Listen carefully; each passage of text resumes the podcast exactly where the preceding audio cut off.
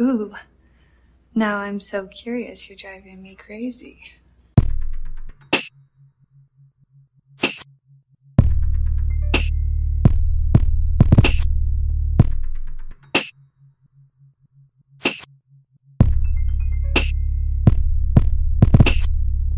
Hello, friends, and welcome to this very special eighth episode of 119, a Twin Peaks podcast. As always, I am Nick, and I am joined by my co host Dylan. Hi, Dylan. Hello, Nick. And, folks, this episode was just too much for two Twin Peaks fans to handle, so we had to call in not one, but two reinforcements. We had to call in our good friends Sean and Josh. Hello, gentlemen. Hello. Hello. And uh, we all know each other from video games Twitter, actually. And Twin Peaks just sort of became a thing that uh, spread like wildfire amongst our, our little uh, our little corner of, of Twitter. Um, and you guys are both like pretty uh, relatively new to the Twin Peaks fandom. Uh, Yes. Yeah, yeah. Well, I mean, from my own personal perspective, not just Twin Peaks, but Lynch as a sort of a collective work of art. I've only got into Lynch like the past few months, so Right, Josh. Yeah, you uh you had quite a uh, crash course in Lynch, if I remember correctly. Right, like you, you knocked out a whole bunch of his movies in a day. yeah. The, I'm the kind of person where if if I get obsessed with something or a particular director or a series of films or just anything like that, I will absolutely hammer it um, in any spare moment I get. And it, it happened to be, I think it was a public holiday for us in the UK. And uh, I was a little bit bored, and I thought I don't really want to play anything. So I was looking through all my DVDs and thought, do you know what? I actually I haven't made a start on the, the David Lynch sort of DVD collection that I bought. So I thought, yeah, that sounds like a good time to make a start on it. And then I watched one, and then I kind of really got into the groove. So I ended up watching, was it? I watched Mulholland Drive, Blue Velvet, and Lost Highway back to back to back in the same day. Dang. Uh, just yeah, which was that was uh, very much a sort of trial by fire in terms of Lynch, but I just I could not get enough because I had the prior to that the only thing of his I'd actually seen was Dune, which a I think he'd probably personally rather forget that he did anyway, and B was when I was a kid and it just happened to be on TV, so I couldn't really remember it and definitely did not understand it. Um, but other than that, I had not been exposed to his work, except from perhaps you know the odd music video that I just didn't realize was him. Um, so yeah, it was just very much a a kind of I don't know. I just got got it really got his hooks into me as soon as I made a start, and then from there I just watched all of his films aside from Fire Walk with Me because I thought, well, that's you know that's got to have its own place within having an actual sort of Twin Peaks Right. proper session. So I left that one out until such a time where it was appropriate to watch it, and then once I got all his films out of the way, I just made a start on Twin Peaks and basically just put a call out on Twitter saying, you know, that I'm going to make a start on Twin Peaks if anyone wants a kind of spoilery group chat, and that's that's how we all got talking about it, really, and hence I'm guessing, hence what this very show came out of. Yeah, yeah, we all had a, a pretty fun little group DM going there for a while while uh, Yeah. while Josh was getting through the show, and we really uh, we we did some pretty pretty serious nerding out. Uh, and that was that was so Twin Peaks was actually like the last Lynch thing that you that you watched, right? Like you would watch Uh, all of yeah. his movies. Yeah, yeah. The only one of his movies I haven't seen is uh, Straight Story. Ah, oh boy, Straight Story. It's totally different, but it's it's really really really good. I highly recommend watching it. It's, Oh, it's yeah. a great film. Yeah, I want to watch it anyway. Just anything that's got his name attached to it now is uh, he's kind of like Tarantino, and anything that he is attached to in any shape or form, I'm just willing to to give a go. Oh yeah, yeah. Straight Story So- is is definitely worth your time. Yeah. So, uh, Sean, uh, you're also pretty new to to Twin Yes. Peaks. Uh, do you want to just give everybody a, an intro on who you are and uh, your Twin Peaks slash David Lynch journey? Sure. Uh, so I uh, I started watching Twin Peaks at all. So I guess the start is Twin Peaks is the beginning and end of what I watched of David Lynch. So I have a uh, wholly just Twin Peaks perspective of David Lynch's work, and um, I started watching the show the night The Return ended. That's right. Um, I saw a bunch of buzz, and I had been uh, actually uh, uh, you and you and Dylan uh, uh, talking, you know, week by week, sort of sort of gushing about each episode, and I just I couldn't handle it anymore. I'd been recommended it for years, and I finally decided to give it a go that night, and uh, I made it through the series pretty quick after that. There wasn't much slowing down. The only time I took a break was um, in season two for a little while, which um, is understandable, I think. Um, But Yeah. but as soon as I hit Fire Walk with me, there was there was no there was no turning back. It was just straight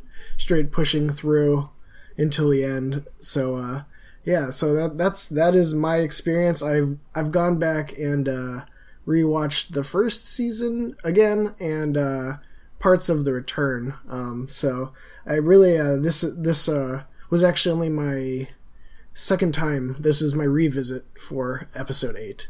So uh, so uh, yeah, so that that's sort of my my perspective on things. Man, you, you you've got a lot of pretty amazing viewing ahead of you. Uh, Oh, in terms, I know. in terms yeah. of David Lynch. Oh yeah. I know. Yeah, the the hard part for me is is time, and also if I'm watching something, it tends to be with my wife, and she she's pretty good, but she doesn't like things that are like sort of existential. And um, she could hardly bear being in the same room during this episode was playing. she she during during the uh, during the whole zooming through the explosions, she asked she uh, and I have the quote here. She said, "Why don't you just watch a screensaver?" Oh no! so so so it's it's hard for me to uh, find find a little time for that. And uh as a result it's pretty interesting how i actually watch this show sometimes. Sometimes it was actually like at work on the side. And like uh this episode in particular i actually i actually was working from home that day. And i just decided in the middle it was a wednesday afternoon. And i uh closed all the shades turned all the lights off and episode 8 was actually one that i had on a big screen streaming it, of course, um, at the time, and uh, th- that was that was one where I really pulled out the stops for because I had sort of been tipped off that it was kind of a big one, and uh, it was good. But watching it uh, yesterday for the first time on the Blu-ray was a much better experience. Yeah, the Blu-ray. Um, you know, because I, I definitely when I first watched the show, I watched it through Showtime's streaming service, and revisiting it on the the Blu-ray, it's like not even comparable. Like Yeah. it's just, mm-hmm. it's so much better on the Yeah, Blu-ray. and, and he plays so much with like I don't know the cinema term for. it. I'm going to call it like frame rate drops or something. Yeah, Like, yeah, I know That what you when mean. you're streaming, you really don't know. Like in this episode, every time that woods the the woodsman comes around, it like gets weird and like clippy and like stilted looking. And when I was streaming, for all I knew, it was my internet just lagging for a second. Yeah. So it's it's really nice to just get that clarity and know that it was an intentional choice versus a a uh, result of how you're watching it. Well, I yeah, mean, a lot of a lot of people had that. Yeah, I was gonna say a lot of people had the same issue with um, the beginning of part three, which, if you remember, is the part where Cooper goes into the the purple room with Naido, and mm. everything is like stop start for a good like ten minutes. I mm-hmm. know a lot of people mm-hmm. actually thought that their streaming service was messed up and just like stopped watching for the time being, mm. which is kind of funny. Mm. Um, but yeah, so you guys both you guys were aware going into this episode that it was going to be something pretty insane, right? I know that in our group DM, like we were definitely like, "Oh yeah, just wait till you get to part 8."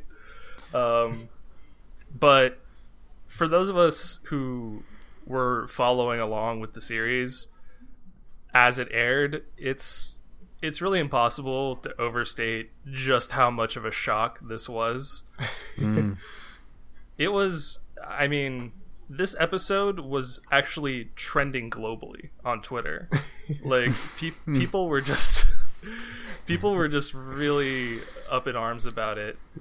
And uh, it's definitely one of those episodes of TV where you you remember exactly where you were when you saw it and like all the circumstances under which you saw it because it is just it is that overpowering of an experience um, It, it, yeah, it really is. I mean, uh, one of our one of our friends, uh, Jeremy Greer, on the in our little our little group, uh, he he said something like I think it was him. He said something about how he like like had to like regulate his breathing or something during the episode because it was just such a crazy thing.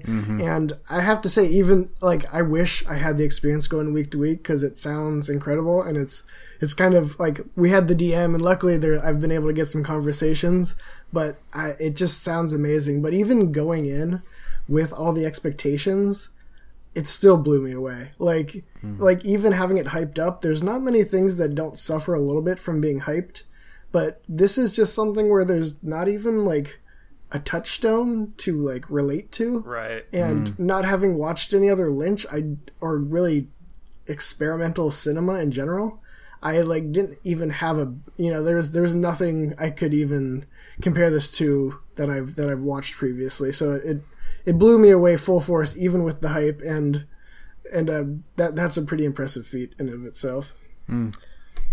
Oh yeah, yeah, absolutely. You know, because even if you just describe the things that happen in this episode, it doesn't give you an idea of just what a powerful sensory experience it is. You know, like it's just it really is something that you just you have to experience for yourself to fully appreciate.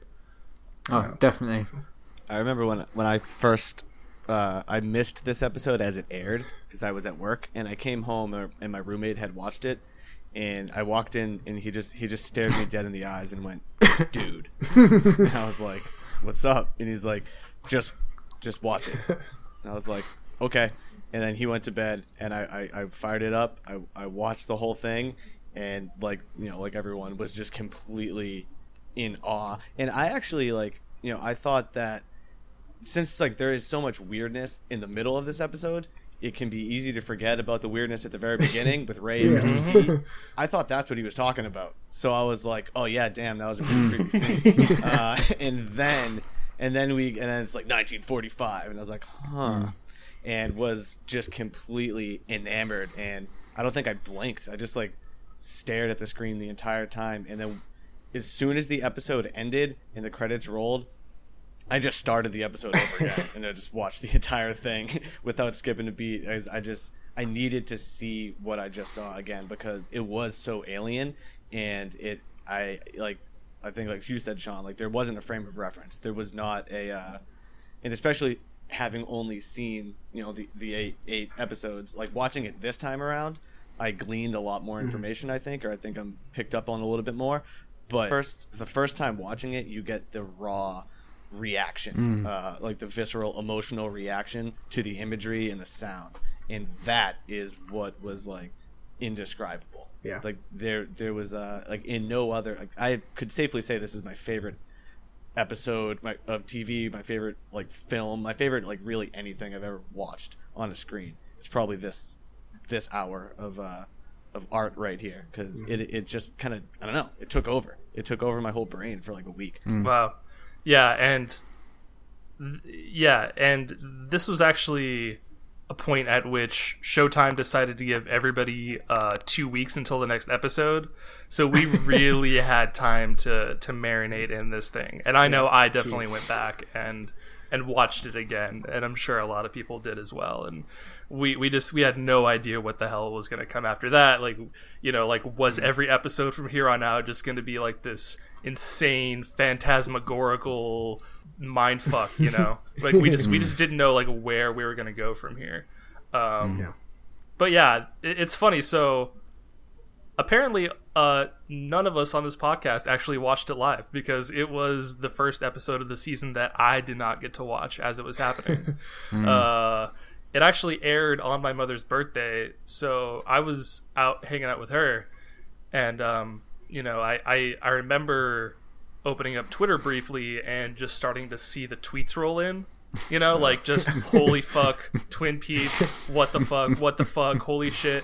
And so I just immediately closed Twitter just so that I wouldn't Yeah. get spoiled. And I, so I knew that something, I knew that something had happened, but I had no idea what. I personally, I thought that I thought that Cooper had woken up and like murdered everybody in Twin Peaks or like something fucking insane like that. Right. Like like that's that's that's honestly what I thought happened was that Cooper woke up. So, you know, I, I came home a few hours later and I I was mentally prepared for something insane, but there's I mean there's no preparing yourself for what this episode is. Yeah. Uh, Yeah, you know. That's for sure. yeah. Um, yeah. I mean, I, I think speaking to, to Sean's point about the hype is, if I remember correctly, I think in our group DM, uh, one of you, I think it might have been you, Nick, had said um, that this episode was coming, but none of you wanted to tell me exactly what point it was. So, because you said you know, there is this one episode that is just you'll know the one when it hits in, but we're not going to tell you when it is because then you're just you're already going to be on alert, looking out for it. So just you know let it happen naturally. And so I did, and I remember at the time I watched it because I've only purely watched this on the Blu-ray, which uh, go back to that for a second looks absolutely stunning. I mean, just Yeah. rewatching it, I finished rewatching it maybe about an hour before we started recording, and it just again blew me away because I mean, it certainly helps that you know I've got a 4K TV and all that, so it's going to look a bit more fancy anyway. But it's just the way that it's shot and the way that certain I don't know, certain scenes are framed. It's just such a beautiful work of art of an episode. I mean, that goes for, I suppose, the entire season, really. It is just such a masterpiece on how to actually make a TV show to the point where you. You're just in awe about the fact that it's a fucking TV show. You're thinking, Right. You know, that it's you would have just imagined this kind of thing as being a film, and so the all the hype and whatnot is kind of yeah, there is no point of reference, but the only way, if I had to, like, if I had a gun to my head and I had to describe it to somebody, I'd say there's a bit of sort of weird creepiness toward in the first 15 minutes, but then the final 45 minutes is essentially if you take the premise of the final part of 2001 the Space Odyssey and then hmm. just kind of stretch it out for 45 minutes. That's kind of what it's like for me. That's the the main point that I took out of it after watching it for the first time. It just kind of made me think that was kind of like if you take the ending of 2001 as being this kind of this drug trip that goes on for seemingly just 5 seconds but the actual reality of how much time you spent in that trip was about 45 minutes. It just this mm-hmm. is how you you break it down. That's how I I took it. And it just completely blew my mind.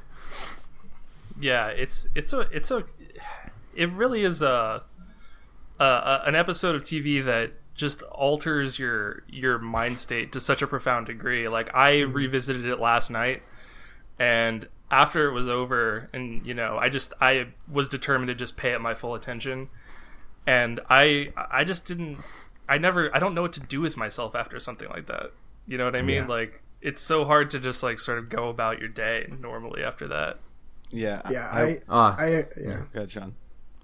Oh yeah, I, I, I agree. And uh, on this is kind of fun. I, I I finished watching the episode, and for a little context, so my wife is in the room, but also I'm holding my uh, three month old during this episode, and I was like not sure if I should let her watch any of it or not, just because like I just was like because like you said, I'm like this could impact her whole life if this is like sitting in her subconscious, like this is like a bug going into her little mouth, and I don't want any of it. So like. No. I, I had the same thing, so I was like had this tension after, and then as soon as it ended, my wife immediately said, "Turn on Friends" because she's been rewatching Friends, and having the stupid Friends thing pop up after this was just like, I, I told her I was like, I feel like I have a tone concussion because I like I couldn't like the fact that like Friends was playing, it felt like I was like sitting outside myself watching myself do normal things, mm-hmm. but I couldn't like, yeah, the episode just puts your mind in a weird place, and to sort of be forced to like re-enter like this like sort of you know like mundane sitcom realm after this was just like it was wild That's crazy. Yeah, no, I, I completely understand that because I remember when I watched it, it was during a time where I was working a late shift, so I had time in the morning to watch it, and um, I remember thinking, you know, it was just standard day, it was part of my routine. I did everything I, I had to do. I had a few spare hours, so I thought, right, I'm going to sit down and actually, you know, carry on watching this. And I remember thinking, yeah, it's just a regular day. I'm going to go to work, which is something that I have to do in order to pay for the house that I I own and whatnot. and I remember finishing watching that episode and thinking, do you know what? I feel pretty insignificant now. so, which is which is quite a strange feeling. I've never actually got that from an episode of a TV show to just finish the seeing the end credits of the episode roll and thinking, I really am just a speck of dust in in the grand scheme of things. You know, uh, yeah. It really incredible. is very funny to imagine, you know, your average Showtime subscriber, you know, who watches like Ray Donovan or, or Billions or something like that, just sort of like tuning in the middle of this and just hearing, you know, Penderecki's score just on full blast and watching this like dirty, dirty hobo, you know, squeeze the life out of a guy and stuff like that. It's just, it's so, it's so amusing to me to imagine somebody just stumbling upon this and the fact that it aired on TV, like on television, Yeah. is just uh something that I don't I don't know if we'll ever I don't know if we'll ever see anything like that again, honestly. Yeah. I remember when people were very the the ones who were upset about this episode, uh, those who did not enjoy it. The like most common rebuttal was always like, "Yeah, even if you hate it, you should. If you're a fan of art, you should be very like pleased that something something like this of this ilk is it's on TV. Like, you know, you don't have to go to some weird art house like back alley place to see this. Like, no, this is on TV and and it's uh, someone's vision like unadulterated, and that that in and of itself I think is valuable, regardless of if Yeah. you love or hate the episode. Just huge respect to uh the executives at Showtime for just allowing this to air on TV. Like I can only imagine what they must have thought when this episode came across their desk, but uh you know, big big shout out to them because uh you know, they definitely they created a moment. So definitely. Yep. All right. So yeah, I think we, we've talked generally about this episode, and uh, you know, I think I think it's probably safe to say that, despite all of the incredible stuff in this season, this is the one that is going to end up being the legacy of the show. Really, like in the minds of most people, like 20, 30 years from now, this is like the standout moment from this this season.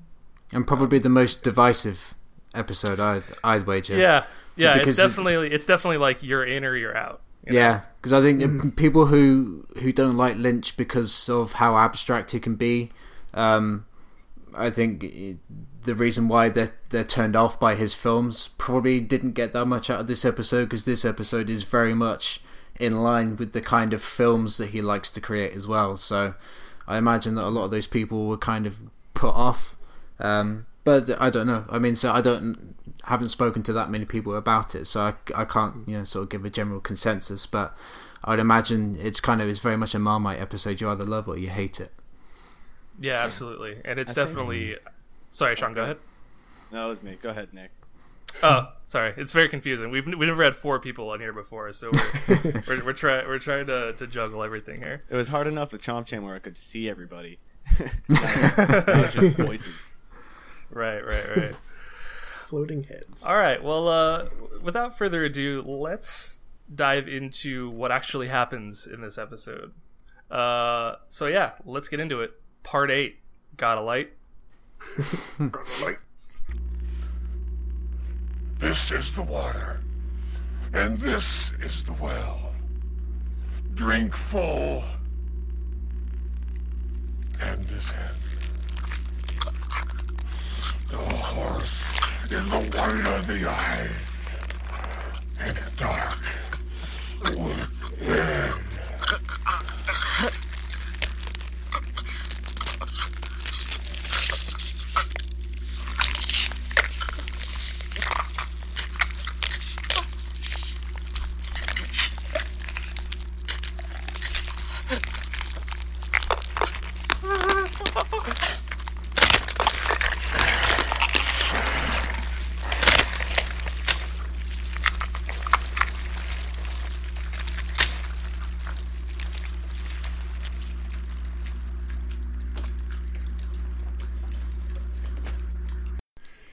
Dylan, you mentioned earlier that uh, the first part of this episode is uh, actually pretty weird in its own right. And uh, I think I think that's worth mentioning because we, we definitely don't want to sleep on some of the stuff that happens within the first ten or fifteen minutes here.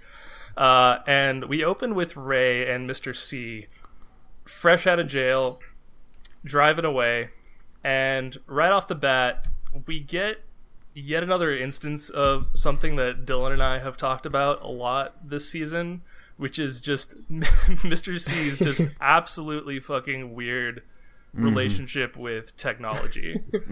he This is a weird one. This Yeah. is real s- Yeah. kind of. I, I don't know.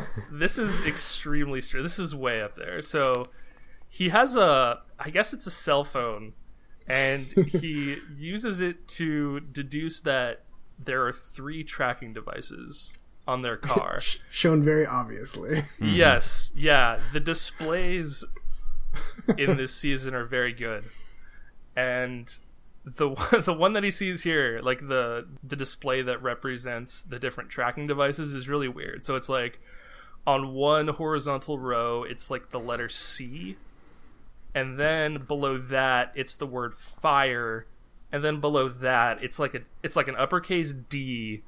And then like a circle with a red dot in the middle of it, and then an X. And apparently, that to Mr. C means that there are tracking devices.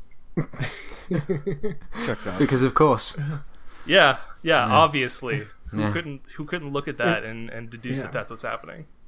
It's such a weird way to represent it. I was I was thinking about this and I was like, so if Mr. C just says there's there's three tracking devices on this car, and then he just puts something into his phone, arguably that's more mysterious and cooler. But Lynch chooses to make it the dorkiest looking like thing he possibly could, mm-hmm. and I I kind of love it and kind of was almost going to call it stupid because like it is it's like dumb, but I kind of love it at Yes. the same time because mm-hmm. it's just why would you do it that way? Oh yeah. like yeah, it's just it's just kind of amazing that for such a mysterious show where he's like especially in this episode so abstract that he really like just the yeah, the graphic design like you're saying, it's like it's so like clear, but it doesn't mean anything. Yeah. it's just Totally it's just a weird place. Yeah. Yeah, it's I yeah, it's uh, definitely an interesting choice. So yeah, and so the way that he deals with this is to have Ray pull up behind a big truck and enter in the license plate number of the truck into his phone, and I guess that that transfers, I guess, the signal from the tracking devices onto the truck, and uh, he's just like, well, that should do it, and he just tosses his phone out the window. which is the best part by the, of that whole sequence. Yeah. Everything Yeah, that he because- does is so like meticulous. Tick tick tick. He's pushing on his phone. He's typing in the coordinates. All right, we're good, and just chucks it out the fucking window. I loved it. Yeah. Yeah. Which Yeah. is something that we probably all wanted to do at some point, Every day, Oh yes, I expect. Yeah. at some Yes. point, every day. yes, absolutely. Yeah, pretty much, pretty much. Well, also, I find it funny that we're kind of, or at least to me, we're supposed to um, believe that this is, you know, kind of as present day as you can get. But that is an old ass version of iOS he's got on that phone. Yeah. yeah. Yeah, I mean, I truthfully didn't even recognize it as like any iOS whatsoever. It just seemed made up to me. I don't even. is- it like a an actual iOS? It certainly looked like it. It looked like um, sort of how it used to look back in the the three G days, the and stuff like that. yeah. Yeah, I don't. Yeah, I have no answers. Um, yeah. so yeah, so yeah, basically, we just get a bit of dialogue here where Mr. C, um, as he has been all season to this point, he's wanting these coordinates from Ray. Um, and Ray, you know, he he says that you know he has those coordinates, but they're worth a lot, and he definitely wants some sort of payment from Mr. C. And Mr. C just kind of looks at him like, "Yeah, fucking right." Hmm. like he just gives him this look like, "Yeah, like you think I can't get them from you if I really want mm-hmm. them," you know? Mm-hmm. Like that was that was the the vibe that that I got from Mr. C here. Hmm. Um, and the the conviction in his stare as well. I mean, oh, Kyle MacLachlan is absolutely just knocking out the park. Is it, it Yeah. It's it's almost like it's not even him. It's so strange, just because you see him uh, as Cooper, and then you see him as Dougie, and then you see him as Mister C, and it's just it is the way that he's able to convey three essentially three separate characters, but it's just you absolutely have full faith in him doing that because he just completely nails it. He's just such a joy to watch in anything he does. Yeah. Yeah, absolutely. Yeah, he Kyle MacLachlan just absolutely crushed it this season. I think I think even people who had reservations about this season would have to acknowledge that that his work was really incredible. Um, and uh, so okay, so we get a couple of sort of uh, very long Lost Highway esque shots Oh, yeah. here Oh, yeah. of the road, the winding road at night, the headlights. It's very much reminiscent of our introduction to Mr. C in the 1st episode, where we hear the the Muddy Magnolia song playing. It's it's very much like that, and uh, you know that's just the classic Lynchian thing that he's done in pretty much all of his work. I would say since Lost Highway. Um, I believe Mulholland Drive opens with that that that same shot of the like the first person perspective of, of the headlights going down the road. It's just it's just an image that that he really enjoys. I drive a lot, and I drive a lot at night. Um, and I not once do I uh, fail to think of those shots as I'm driving on these like like back roads at night. Just I don't know. There there is like I don't really know why he loves that shot so much, but I love that shot in the same way. Like it just it I don't know. It captures mm-hmm. some sort of some I don't know some feeling that that I uh I like. Yeah, it's just something about this idea of journeying into the darkness. You know, mm-hmm. like I did. Mm-hmm. I think there's something about that that appeals to him. Yeah, there, there's something. It's got quite a sort of a noirish feel to it as well. Like you, you are directly driving into the abyss. Right. Yeah. Yeah, absolutely. So Ray has to take a leak, or so he says. So they pull over, and uh, if you recall from the previous episode, Mr. C had requested from the warden that the warden leave a gun in the glove compartment. Ray apparently caught wise to this and, you know, swapped it with a gun that was not loaded. And so uh, they have a little confrontation here where Mr. C exits the car. Ray turns around and says, "Tricked ya, fucker," and then shoots him. uh, yeah, and then that's when shit starts getting real Yeah. because out of the the darkness appear the woodsmen who to this point in the series we have seen just little tiny glimpses of we see them we see one of them in the jail cell next to Bill Hastings and I think the second episode we see another one at the morgue mm-hmm. sort of stalking the the people who are looking over Major Briggs's body. Mm-hmm. And here we see a whole bunch of them. And this sequence I, I mean I, I think this is one of the just the creepiest most effective things in the entire show. Yeah. Yeah. I yeah, it is think- really good. I think it's like there's something about the strobe effect and like the flicker, but the my favorite part about all of it is like the the shots of Ray like kind of curled up with the woodsman mm-hmm. tearing away at Mr. C uh, like mm. superimposed over that image and the way it mm-hmm. lingers on that it to me it feels like you know a lot of the times like watching film and watching TV shows you know it, you can get lost in the it's just displaying something that's happening maybe artfully. Whereas like when you look at a painting a painting can be more abstract and can have uh, inferred meanings and stuff like that. So like that shot of, of, of like ray just sort of like incomplete uh, like he's he's shocked. He can't really move. He can't even run away yet. He's just completely in awe at what he's seeing.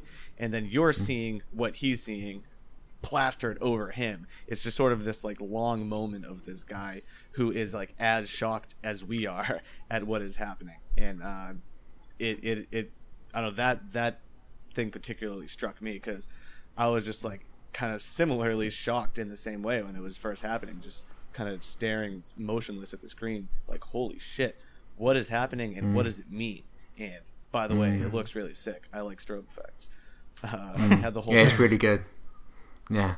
Yeah. Yeah. Yeah, hmm and um, I think that this scene here is notable you know, obviously for a few reasons, but one thing that I really thought about this time around was the fact that, you know, normally when Lynch is presenting something really extreme and abstract and surreal, he tends to do so um, in conjunction with some really abrasive sound work. Mm-hmm. You know, mm-hmm. it's it's always a lot of there'll be like a lot of like high pitched scraping or, or buzzing or something like that. And he really takes the opposite approach this time mm-hmm. and just sort of slows everything down and reduces it to this like this crawling score, which is Beethoven's Moonlight Sonata slowed down to about a quarter speed. Um, I did not know that. yeah, it is. It's actually I I heard um somebody sped it up and not only is it Moonlight Sonata, it's Moonlight Sonata with monkey screams mixed into it. Like if you yeah, if you speed it Wow. up there's like there's like monkeys wailing. it's really insane. Um That is so sick. yeah, and so there's that, and then there's just Ray's muffled screams, where he's just sort of The- like, yeah. Like it's all very low pitched. It's a, Yeah. it's like um, it's a very intense but very subdued moment in a way that is Yeah. um kind of uncharacteristic of Lynch. I, I think I think it's really interesting. Yeah, I love the muffled moan. That'll the moans like when the like everything he does to show like how the woodsmen are just affecting the world around them when they appear, like is amazing. Like later there'll be more muffled moans f- that the woodsman cause, and every time it happens, like that's like kind of the thing is like like a like um, you're saying about the uh, shot of Ray, and just like within like moaning and like just that slow like weird ponderous music of the Moonlight Sonata, it feels just like so like claustrophobic. Like it's a weird thing, like you're saying, like it's like uh it's the opposite, but it has a similar effect where I feel like completely enshrouded by it. Like you know, like it's like suffocating me versus like like the normal like we'll see with like the really crazy imagery when we get to uh you know Penderecki's music with the Threnody of the victims of Hiroshima, where it's like also feels very claustrophobic in that you feel surrounded, but this one just feels, yeah, just like the feeling like, yeah, it's it's weird because you're seeing Ray and he feels like so trapped, even though he's in a big field. Like you just are like, I like I really felt for Ray in the scene, like you're saying, he's kind of like weirdly like an emotional core at that moment where I'm like. I feel bad for the guy. He's kind of a dick, but he like he mm-hmm. pulled one over and he was not expecting this crazy shit to happen. Mm. I you know, I figured he thought he was gonna drive away smiling, but like you just feel kind of bad for him and for yourself kind of for like what's happening around you. Yeah, definitely. And it's it's funny when he drives away, like he's on the phone with uh with Philip Jeffries or at, at least somebody who he believes to be Philip Jeffries and he's like and he's trying to explain what happened. He's like, "Yeah, I you know, I think I killed him, but uh he had some he had some kind of help." Like like he just doesn't he doesn't he doesn't really know how to describe it. Um Yeah, some kind of help is the funniest way to describe what happened. hey, got some kind of help. Like AAA showed up. Like, I, I think he says he has he had something inside him, which Yes. is Yeah. that weird orby thing, and yeah, uh, with with the bob face. Yeah. Yeah, But, uh, with Bob, and I, I think that that's actually a good um, a good segue to talk about something that I find very confusing, which is the relationship between the woodsman and Mr. C and Bob, because mm-hmm. it like this scene in a vacuum. If you just looked at what happens in this scene, I like I read it as Mr. C died, and the woodsmen show up to revive him, thus keeping Bob inside Mr. C as a host. Mm, like that that's was how I read it too. that was what I saw when I saw this scene.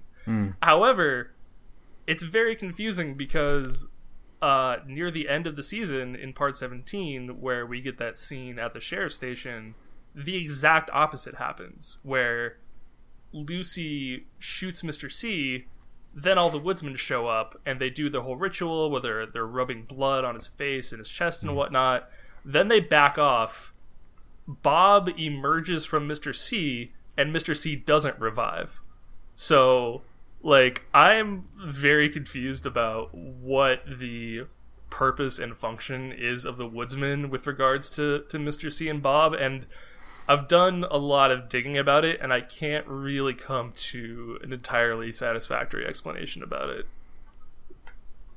I mean, I don't think it's we're gonna get anything that's definitive as far as like the nature of the relationships between all of these figures, but from what we're shown, uh, Bob and the Woodsman s- seem to come from the same source, uh, which is the experiment, and so for whatever reason, uh, the experiment or the woodsman i don't know if they have separate or um, or this or similar uh, like goals or ends or even if they have goals or ends at all but it seemed like in at in part 8 that you know hit, mr c's role was not played yet. It was not done and so he was revived. And then perhaps that's the function of the woodsman to it's obviously to show up and uh, do the bidding of the experiment we can assume because that's what we see puking them into existence.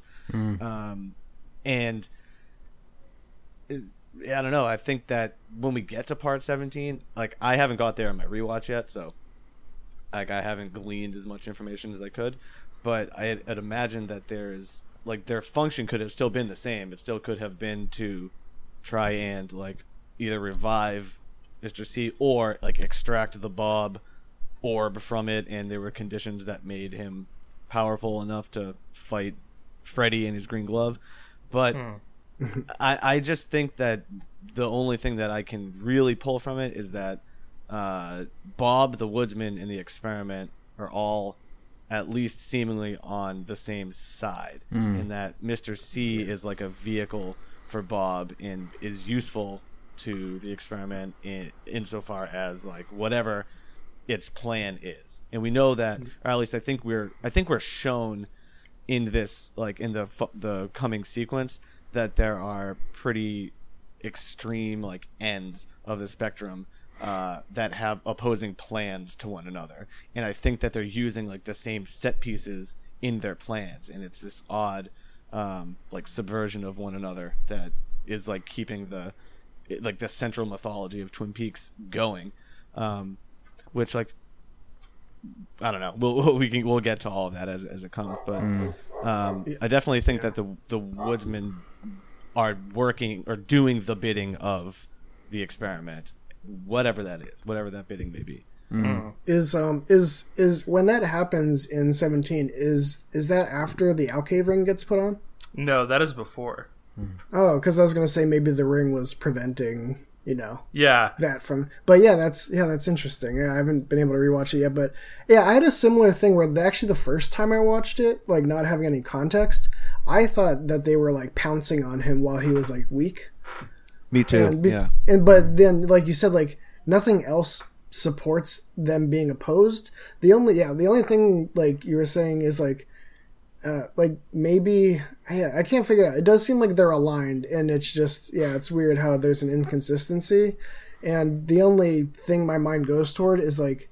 maybe these maybe this side where they're all on the same side they're also kind of opportunistic you know and Right. like i don't like they might just be a force of like chaos in a sense hmm. that just like you're saying like like you're saying Dylan like, like maybe at that point in 17 you know they're just like nope not gonna do it this time for whatever reason. You know like they're just kind of this like chaotic element that's sort of on that end but that also doesn't feel quite right so i'm not, I'm not really sure either. The the woodsman in general i find very cool but one where i can't think about why they are too much because i don't i don't i don't really get their origin or their like specific purpose but they're they're cool Yeah. Yeah. Sorry, mean- Josh, were you gonna say something? I was just going to say that to me, it kind of seemed like uh, uh, possibly sort of a good versus evil thing going on with some weird, I don't know, magical force stuff. Because there's a shot um, where the woodsmen are reviving uh, Mr. C, where they're kind of there. you've got the ones that are actually sort of taking the blood and sort of smearing it all over him, but then you've got, I presume it's the same ones also kind of dancing around him as well. So it's kind of comes across to me as being a sort of a ritual, as if you know this is what they're meant to do in the event of their, I don't know, I suppose they're kind of their protege or something, sort of being taken down. But I suppose perhaps in part seventeen, it's be possibly because the the setting that it happens it's in the actual the police station where they're sur- actually surrounded by all the good people or like the the forces of good. So it's almost as if all the forces of good are just too much as a collective for the dark forces to revive in that time. So I, I don't know. I mean, Yeah. like you said, It's Freddy. yeah, there, there- there's no there's no sort of definitive answer, and I- I'm going to preface like the rest of this conversation by saying I I am not going to even try and pretend that I completely understand what is is happening in this episode, or you know have you know any sort of coherent thought. It's purely interpretation and personal opinion. Because I just, if I had to sit there and explain it factually to somebody, I honestly don't think I could do that. Oh yeah, yeah. No, we're we're definitely not here to try to like solve what Solve. happened. Yeah. Just because Yeah. you know, like like the season in general, it's Yeah. you know, you never really can put all the pieces together in a way that makes 100% logical sense. Like Mm. you're just not going to be able to do it and it, it's that way by design. So we're definitely not like Yeah. We're we're not here to like, well, we got the four of us here, we're going to get to the bottom of this damn thing. you know, Yeah, like- yeah, it's very much. Yeah. That's a great episode of television, but I don't know what the fuck it means. Yeah, yeah, no, yeah, and I- definitely. yeah, but it and is that's it is fun by to sort of uh, th- it is fun to sort of put the pieces together as, Oh, as yeah, much yeah. as you can because Yeah. there are there are certain things that you can that you can infer based on what we see on screen. Mm. And yeah, I guess I guess the only way that I can really make the woodsman make sense based on what we see in this episode and in that part 17 is if they are just sort of maybe more aligned with Bob and not so much Mr. C and maybe hmm, they're just like in that particular moment in this episode Bob wants to stay in Mr. C whereas in part 17 maybe Bob wants to go out you know like maybe Bob sees like oh shit Freddy and Cooper are here it's time to fuck them up you know what I mean like uh yeah, time to play pinball. yeah, exa- exactly. Something that's probably significant about this is that we have, like, uh, we have Mr. C when he gets the phone call from who he thinks is Philip Jeffries, and it says, "I missed you in New York. Uh, you're going back in, and I will be with Bob again." That whole thing. So there's someone seemingly working against Mr. C to get him to to get back with Bob, so we can presume that that is either Mike or Judy or the experiment or whatever. Um, but it's not the, the Blue Rose Task Force, so it's not, or it's not the fireman. At least we don't. I don't think it's the fireman. So we have that, and uh, yeah, and then at the at the end of the this sequence, we have Ray talking to who he thinks is Philip Jeffries, and so who knows if part of like if that person that Ray is talking to is the same person that was pretending to be Philip Jeffries, or if that actually was Philip Jeffries, because we know that the the real Philip Jeffries is above the convenience store at the Dutchman's, the regular Dutchman's, not the flying ones, um, which I said last time. um, so, who I don't know, but I just think that whoever it is that was, I think whoever it is that was trying to um, get back with Bob has something to do with the firemen and them going at Bob and sort of like there that whole thing seems intertwined to me, uh, and I think it's j- just the fact that the this scene ends with Ray talking to Philip Jeffries, uh, ha- like is that's for me the tie-in or what's what's pulling me in that direction. right. Yeah, there's there's um yeah, there's definitely evidence to suggest that Ray is working directly with Philip Jeffries, and I think you could also make an argument that he's working with an imposter of Philip Jeffries, you know, possibly the same person who we see impersonating Jeffries on the phone with Cooper or Mr. C rather in part two. But that's a whole that is a uh, that's a whole can of worms. That's Um, so yeah, um, we get a great shot of Mr. C just sort of bolting upwards, and he's just filthy and, and covered in blood. Like he just he he shoots up like the uh, like that Undertaker gif. You know, Yeah, another one. Oh yeah. it always reminded me of that. Um, and then we cut, of course, to the Nine Inch Nails, which this is our introduction to the um, I guess what you would call him, like the house announcer for the Roadhouse, who shows up a couple more times. Mm-hmm. Uh, we don't see him before this introducing any of the other bands. I think we only see him introducing uh, Nine Inch Nails, James Hurley, and the recording of Sharp Dressed Man by ZZ Top. um, Yeah, and Audrey's dance. That's right, and Audrey's dance. So very odd, uh, very odd placement of this guy throughout the season. So yeah, what do you guys think of this song, and uh, just this performance and and sort of how it, it functions in the episode? I love it. I absolutely love it. Um, I had no idea that um, Nine Inch Nails were going to be in it, and yeah, it was just exquisite. I've never personally seen them live, sadly. Um, I'm s- still waiting for that to be graced with that. Amazing, Yeah. amazing live. Oh, I, I can I can imagine. I mean, just good on this performance. It's a fantastic performance, and I feel like it's it's a great choice of song because the, the song itself seems to kind of have a sort of a, a bit of a trance like momentum to it. Um, and particularly with Trent Reznor's vocals as well, it very much feels like you are falling down the rabbit hole. And then, given what everything that happens after this particular scene, it's kind of very much setting up in your mind the I don't know, like I said, the sort of the trance like state of just you know completely zoning out and just I don't know. It, it just really spoke to me in terms of being the perfect choice of song for everything that was coming after it. Um, but yeah, I loved it. I mean, I've been a big fan of Nine Inch Nails since I was about 14 years old. Um, so yeah, the, any any time that they're in anything, and it's it's always good to see Trent Reznor as well, uh, just because I love that man and anything that he does. And I also feel like in this particular episode, for some reason, he really looked like he could be the Terminator. Just, just the way that he was dressed up and his sunglasses and everything, he just really looked like he could be the Terminator. But I, don't, I think that's just me. Um, but yeah, yeah, absolutely loved it. Yeah, it's it's good uh, tone setting. It feels appropriate, and uh, it- it's yeah, it's it's just a nice nice way to sort of like tie things together. You know, like I feel like there there needed to be something between everything that happens after and that, and it was like the perfect sort of link between the two. And the performance, the performance is really great when you know he's like singing, and just like like he's like the way he's emoting feels just extremely appropriate mm-hmm. for the episode. The performance is very lively, yeah. but and it just right in line with stuff. And but besides Au- the Audrey's dance, like this was like the time when I was first watching it, where I was like, I don't think this place is real.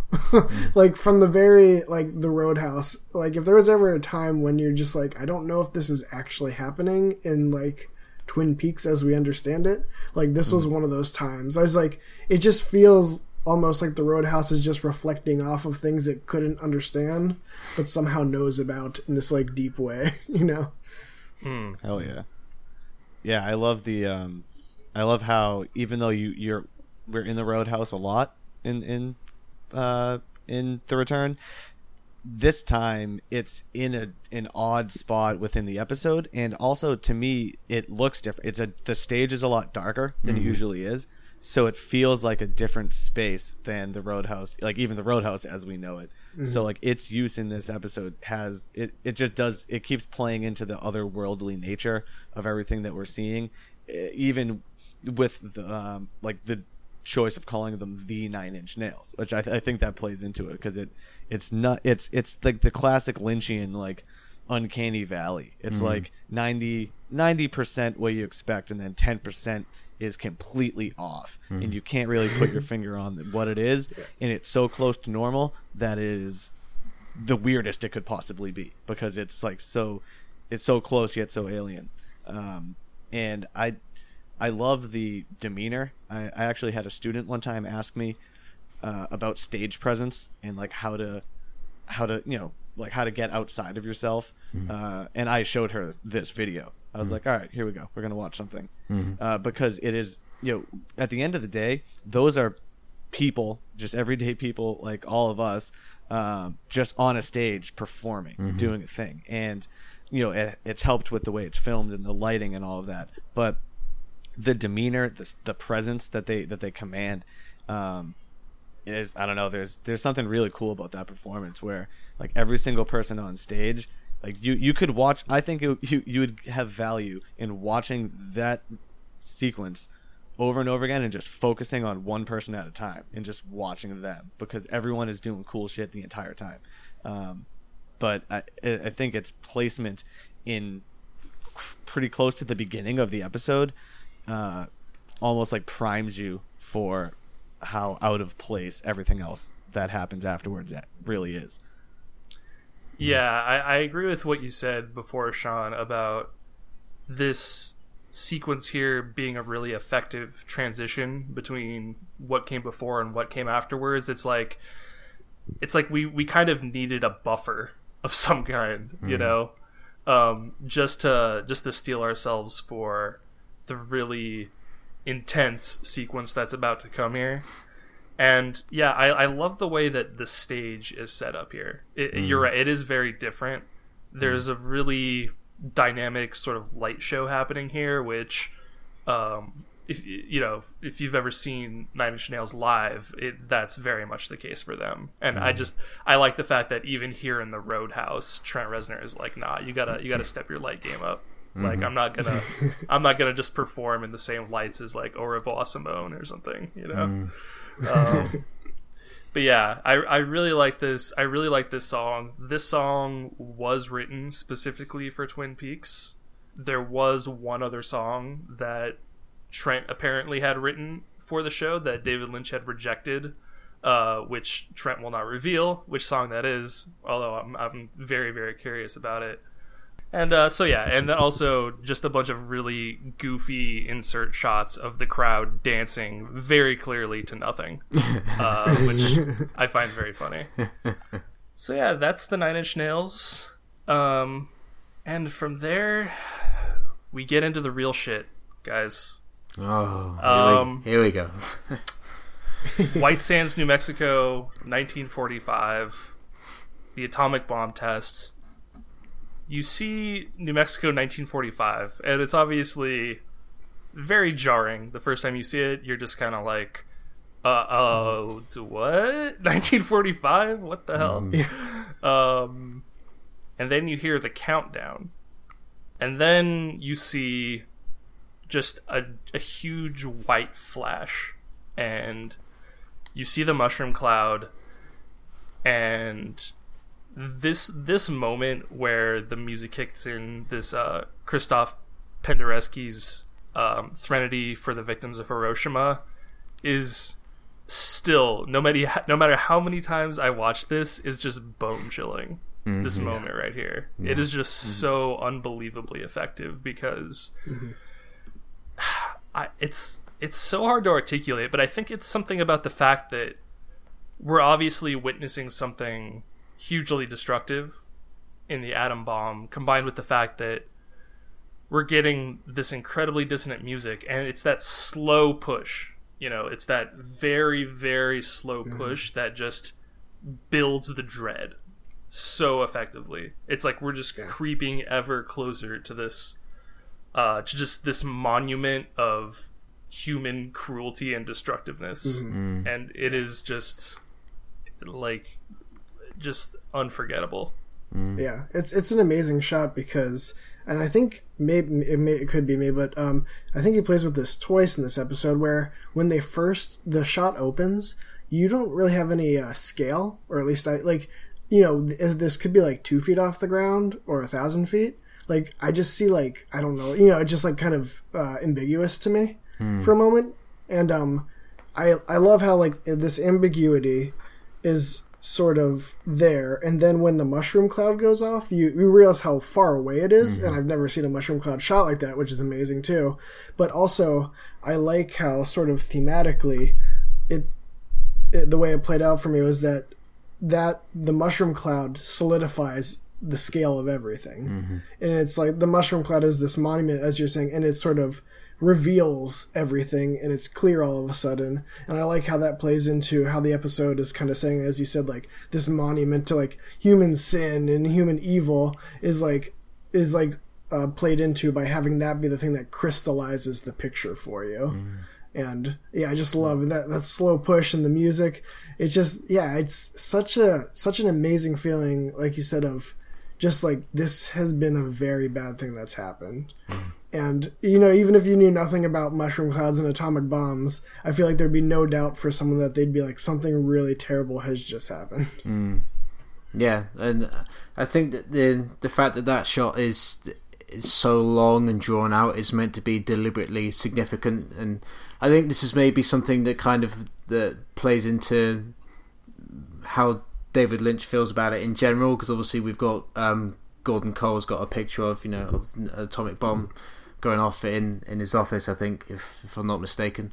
Mm-hmm. Um, Yeah, so It's in part seven. yeah, that's it. Um, so I think it's just very much speaking to him in terms of, I want to say the the breakthrough that human beings made in the in the 20th century. Although breakthrough seems like you know a bit of a bit of a, a bad term for it, but in terms of the 20th century was an incredibly bloody century for human beings in general. You know, you- with you know the world wars and whatnot, and Vietnam and all that stuff, and so it's I think it's kind of like um, you know one of the biggest things that human beings did in the 20th century was we made a device that can kill millions of people almost instantaneously, um, and that is now in today's modern society um, sort of kind of used as a trivial threat.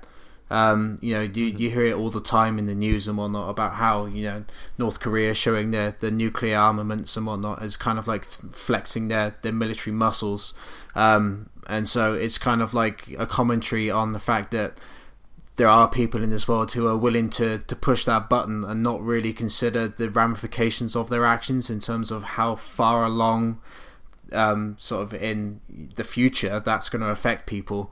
Um, and the fact that you know it was us that made that and chose to use it um, it's clearly very significant. Um, and I think I think that that's going to kind of play with certain things that come later in this episode as well in terms of perhaps Lynch maybe feels like the advent of the atomic bomb was kind of the most evil thing that humans did in the 20th century which is which is awful to say when you consider things like the holocaust happened as well which is you know equally just as horrific as we all know.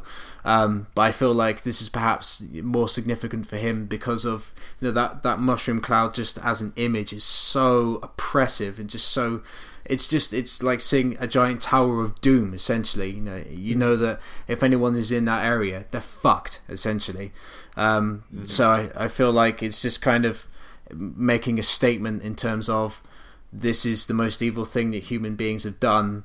And you know from this moment forth this is where the evil spews out into the world. And it's very much you know the evil that men do just reiterating that point again.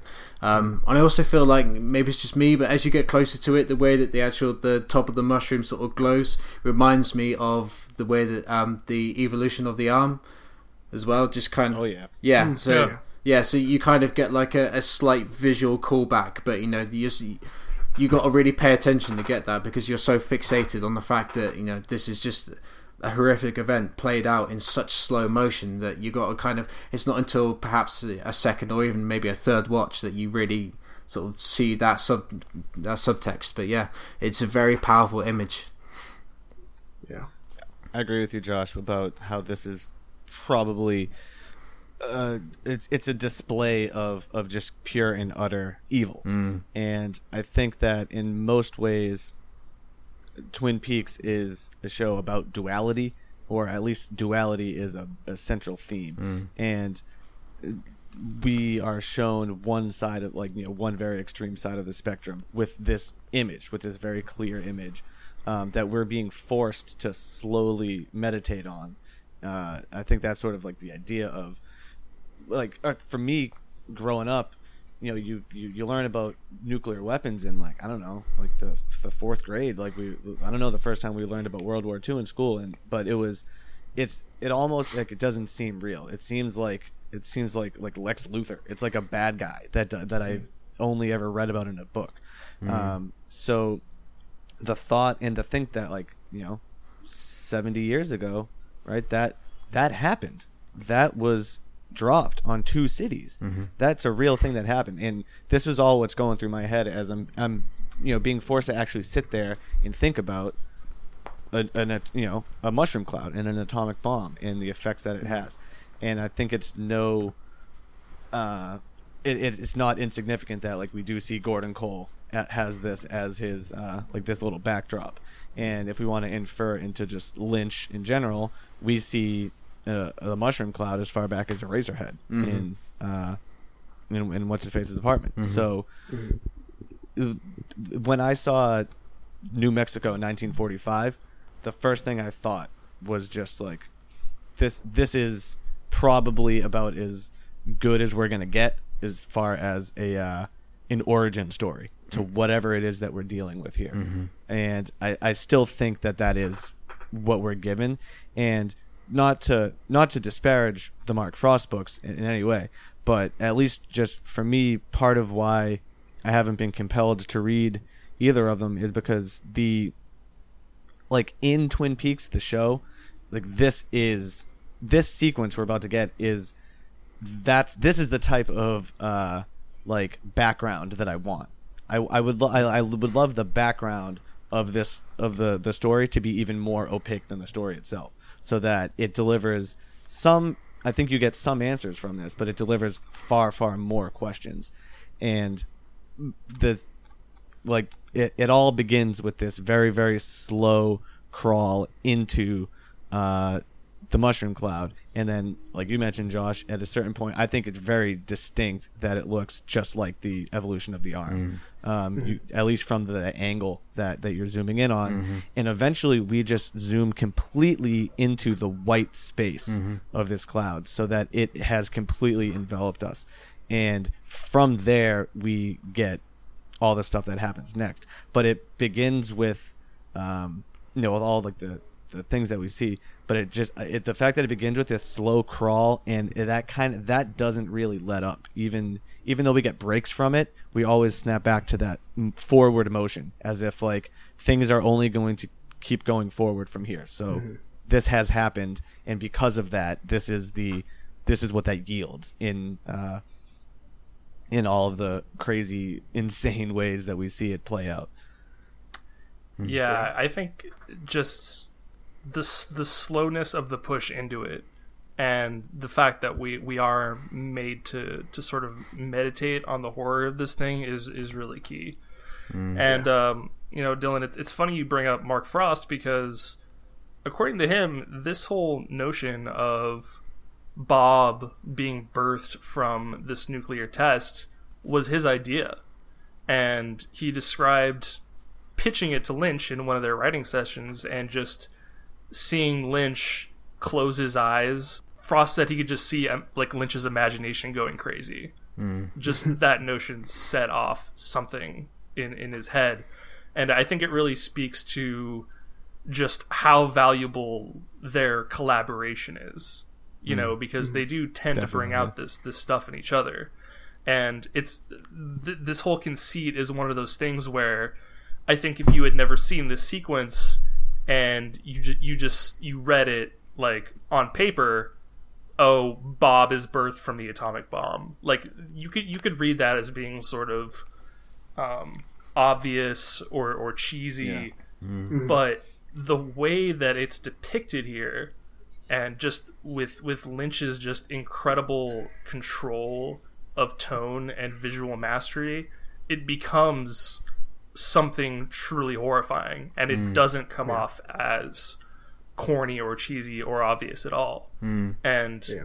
I, I just think it, it really it really illustrates just how how valuable each of their contributions are to this whole universe here. Mm. Um, oh, Yeah. Yeah, and I think that's that's even more effective. Speaking to to Dylan's point about if this is you know as true an origin story as we're possibly going to get, it's also particularly interesting to note that if we take Twin Peaks as as a whole, you got to bear in mind that in season two we had a character that ended up being you know the the like the handle of a drawer. So you've got such weird, surreal shit like that happening, and yet if you take this as being an origin story, it's tied to such a horrific real life event that you kind of it's just it's interesting to see the surreal meet an actual reality of sorts, and so how he's able to, to take all this this weird crazy shit that's going on you know, with all the the woodsmen sort of you know doing this ritual thing, whatever it is to to Mister C in the, the previous sort of scene, and yet sort of completely just grounding it in this this real life event that that actually happened. It's, it's fascinating to me how he's able to just sort of go from one extreme to the the complete opposite extreme. Yeah, yeah, and then the the other real world tie obviously is the fact that you know this this music piece by Penderecki is literally it's it's like dedicated to the victims of Hiroshima. Mm. Mm. You know, it's Yeah. like it's like we're very much meant to think about mm. the real world imagery on display here. And you know, Sean, you're right. Like now that I think about it, I don't think we've ever seen an atom bomb depicted in, in this way, in this level of hmm. detail. And Yeah. you know, this season got a lot of shit from people because of just how crude a lot of the effects are. And I think that this sequence and I would point to the you know frog moth quote unquote creature later hmm. as being indicative of how you know when Lynch wants something to look real, he can do that. Yeah. But I, I think it's just that most of the time he really embraces the the the non reality of the of the effects. He's not he's not interested in convincing you that what mm. you're seeing is real. Mm. Um, until it's this particular case where he really just like renders it in like truly breathtaking detail. Like this is just mm. a visually stunning recreation of the atomic bomb. yeah. You know? Yeah, and I think like just just through our discussion, this sort of popped in my head, like wondering why he chose to shoot it far away like that. Besides looking cool, and yeah, like you said, it looks really amazing, and obviously this was meant to be a very iconic shot, given how much like you know resources and money, and like how it, it seems like half their CGI budget probably went into shots like this, and hmm. and I think I think what I've arrived at, and like just with our discussion about how this this episode makes you feel so small and just the themes of the show is I think what this scene does that most atomic bomb shots aren't going for is that I think this is actually cosmic horror, mm. which which I I get that from it because it's an atomic bomb, which is this huge thing, and usually they're shot low, you know, from a human perspective, and it's supposed to show the power of humanity. But this one almost takes away humanity's like potency, and it kind of focuses on this shot of how it's it's this little blip in the screen, and as you push closer, I think it's sort of showing the impact. But what I sort of get out of that too is that like versus like the Holocaust as a terrible thing humanity has done. The Holocaust has this visceral, extremely human and physical reaction, whereas the themes of Twin Peaks tend to be cosmic horror in the sense that like this is a great example of humanity trying to to like ascend techno- technologically and like trying to become more than what they are and sort of showing how impotent and how kind of dumb hum- humanity is that they don't even realize what's happening. And i think part of the reason you feel so small coming out of this is even something like the atom bomb is like it's this dumb thing that humanity has done and and um, the consequences of it are like so much more beyond what humanity can comprehend. Not only with how it's being used in the real world and what it did in eventually in Hiroshima, but mm. he's sort of expanding upon that further, saying like it like birthed this like avatar of evil, mm. and it's not out of humanity's base nature. It's about our attempt to become more than we are and failing miserably at trying to do that. Mm. Mm-hmm. And just like so, I, I think that ties in really nicely with like as like a cosmic horror theme and like Judy and like how that stuff sort of works. And yeah, it's just I just thought of it during this discussion and how that's kind of a an interesting sort of tie-in and why it shows it small versus like powerful. Because I think you're supposed to kind of get like oh we fucked up real bad. Mm-hmm. Mm. Yeah, and, and now that you mention it, that type of human ascension is something that Cooper ultimately falls prey to in it, you know in the final episode. Um, you know, sort of a, a similar similar hubris, um, Yeah. in my opinion.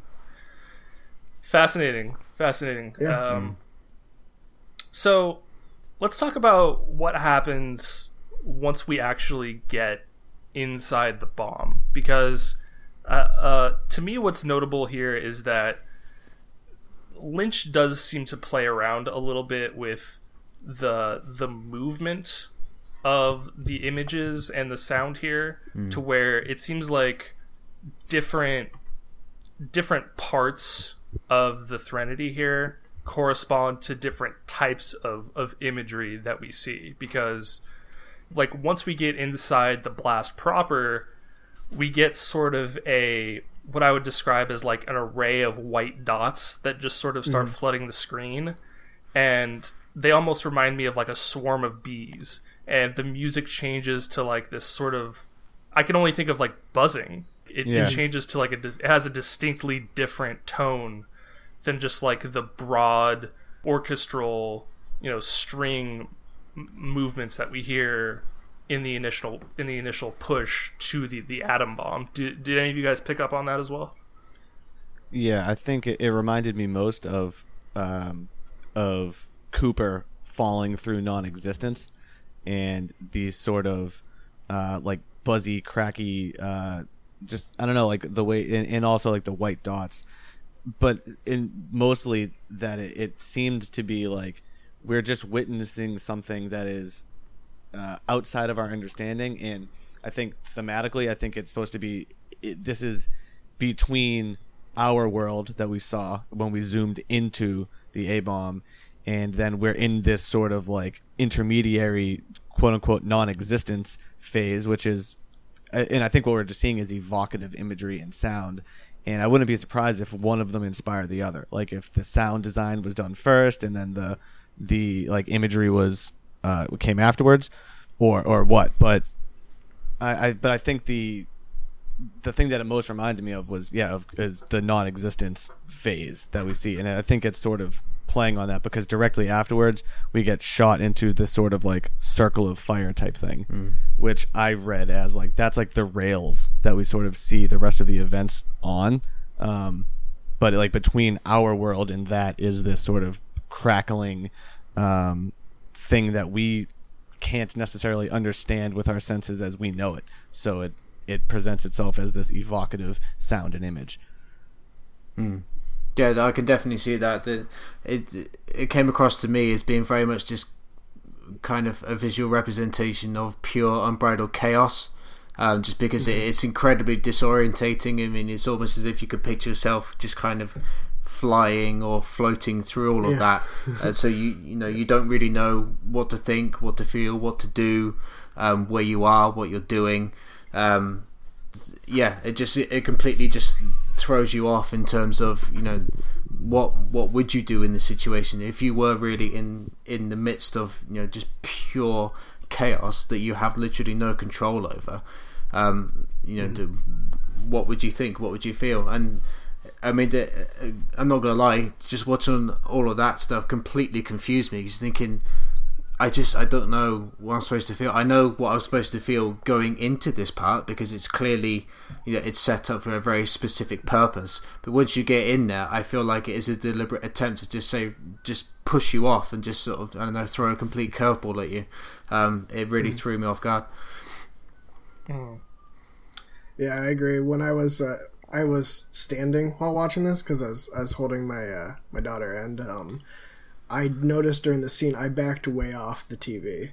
Like I, I noticed that I was because I actually bumped into her her crib at the other end of my bedroom, and I, I just I did pick up on that moment, and it's like you're saying like I it's the same way with me. I, I it makes you feel very uncomfortable, and and yeah, it's just it's overwhelming, and it's just funny that like I sort of subconsciously backed away and then I became aware of it and I would sort of notice during this episode I did do a lot of like moving forward, stepping back. Like that like it's like uh, when you have the opportunity to just sort of distance yourself from it. This was the biggest moment in the episode where I literally bumped into the other end of the room like trying to trying to kind of escape the chaos a little bit. Yeah, it is. It is pretty dynamic, and there are sections of this that do get a little bit, um, that do get a little bit quieter, I guess you could say. Um, but then, but then it just it pummels you again. like with just Yeah. this this hit of, of music and Hmm. I, I really I enjoy the way that this music was, was edited together you know because we're, we're definitely not hearing it just straight through like they're they're picking and choosing sections of it to, to show us at certain moments like there's there's um there's a part where we're sort of flying headfirst into like this uh, what look like these multicolored clouds that are emerging. You know like we see like a, a red burst show up and, and yellow and, and, and green and all these colors. And you know there's all these corresponding booming sounds that go with that. And the soundtrack is just these sort of ambient strings that are sort of being like padded and plucked. You know they're not being like played proper i guess. Um but Yeah. but then but then immediately after that we'll just get the screen filled with fire and the music will just be at a fever pitch again and it just it really keeps you on your toes uh in that way. It's great. Yeah, so, something I uh, that I just thought of as it was like when you get this sort of multicolored clouds. I believe it's all swirling towards some sort of like um, like hole in the center of the screen, and then even when you get blasted to the fire, it still has this sort of like it's continuing that forward momentum that we started with towards this like center point. And i don't necessarily view like I, I don't I wouldn't think it's like a one to one like the bomb was dropped therefore Bob was born into our uh, plane of existence. But I think more that like in this sequence even though it, it is still likely just evocative imagery the fact that we're I, at least I got the sense of this like forward motion towards this like center point of almost like like you know like a rift has been created by this event and we are like traveling through this rift and uh it's all like going towards this like um, almost like a like a like birth imagery in a sense. Like you're uh, like we're heading towards this uh this creation and this these are all of the elements coalescing to create uh I think what it first dumps us out into is the convenience store, right? yeah it sort of fades away into the convenience Right. store and the the music stays for a little while hmm. on this convenience store scene um Which yeah, which is shot very interestingly in how it's like it's very sporadic and otherworldly, like how we always see the woodsman. Um, hmm. But the way it kind of moves backwards and forwards is really disorienting. How the smoke kind of comes out and then goes back in a little bit, then comes back out, yeah. Uh, and Yeah. then slowly fills the hmm. entire screen, the lights and the woodsman. Yeah, I just gotta say too, you know, we we don't really think about it now, but the first time that we see this shot here, and you see the words convenience store, I know I got the chills because we, this convenience store that we had been hearing of was like a big part of Twin Peaks lore. You know, this this mm-hmm. room above the convenience store mm-hmm. where Philip Jeffries had described in Fire Walk with Me, mm. And that we see very briefly in Fire Walk with Me and the missing pieces. This this meeting of, of all these lodge creatures, uh, including uh, Woodsman. Incidentally, the first time we see the Woodsman uh, is in Fire Walk with Me when you just see plainly there the sign that says convenience store, it's just like a, a real loregasm. Absolutely. Uh, I know I just definitely got a really, I got really, really excited w- when I when I when I saw that, and it's worth noting that what we see going on in the convenience store is like basically a series of flashes and the woodsman coming coming out from that. And what we see in Fire Walk with Me i think i don't know if this made it into the final film but we definitely see it in the missing pieces is one of the bearded woodsmen using this electrical device pulling a handle and it emits this huge flash and so i just thought that that callback was just so cool, you know. And then obviously we see later in the season when Mr. C goes to meet with Philip Jeffries, we're going to see a similar thing where a woodsman is using this electrical device as to sort of re reroute Cooper into this this new uh, this new realm. Um, so, anyways, I just I really appreciated the way that this single shot was able to call back to the the Twin Peaks lore and convey all this information really simply and effectively eh, on top of just being a really interesting scene visually. Yeah, it really seeing the words convenience store, I instantly knew that we were, you know, just just I I didn't know anything, but I, I had to I just had to pay even closer attention to everything that was happening because like you said, when we you know, we first hear the convenience store referenced, it's with such gravity and like all the the players we see above the convenience store, you know that it, it has a lot to do with uh, with the mystery of Laura Palmer at the end of the day, because that's sort of what we're I think we're seeing uh, in Fire Walk with Me, and seeing the convenience store like in this context, uh, and seeing like having it be at least uh, tied to this event, the only thing that I could think of was, or like the only connection I could draw, and it's a it's a I think a, maybe an opaque one, but when when you know when Hawk is going over the Owl Cave map in season two with Andy, and he's talking about you know the corn and the black corn and the fire and the black fire, and you know it's all about how you use these things that are that determine if they are good or evil. Uh, we have obviously the atomic bomb and it's and then all of the fire that we're that we're thrown through and then obviously all of the references to fire in Twin Peaks in general. We can infer that that is the black fire or of some kind.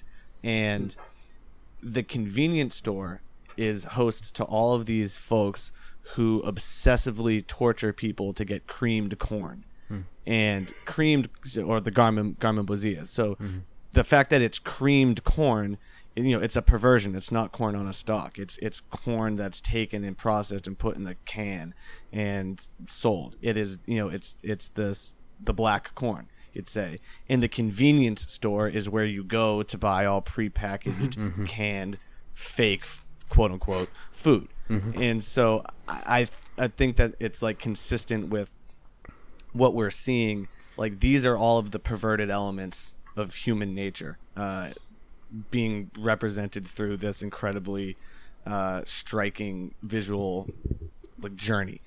But and then all the things that happen within the plot because we know that this is the convenience store but it's also a portal to a place called the dutchman's or or is or they're, they're one and the same and also this convenience store blips in and out of our existence at different points at different times um, and i think we can maybe infer that the first time that it blipped into our existence was uh, 1945 during this as- as a result directly of this um, nuclear test. Is the uh, is the convenience store a physical place that we know of in something? Like, is it is it ever shown? Like, is it or is it just a uh, otherworldly place? Uh, we do see it again. Um, we see it later. I think it's part fifteen. Okay. Mr. C rolls up to this convenience store. Oh yeah, yeah. Is it is it located anywhere or is it just uh, i is think it that's We don't. think that's related to the coordinates that he wants right that's part of it Uh, I don't. I mean, because Ray tells him that uh, Jeffries is at the Dutchman's, and then mister Mm-hmm. C just tells him, you know, I I know what that is, Oh, Okay. and that's s and Yeah. so we then we see him um, a couple episodes later just sort of roll up in his truck to this convenience store. And then Okay. he meets with Jeffries, and when he comes back out, Richard is there waiting for him. You know, pulling Right. pulling the gun out on him. So it, Okay. it is it is a real place.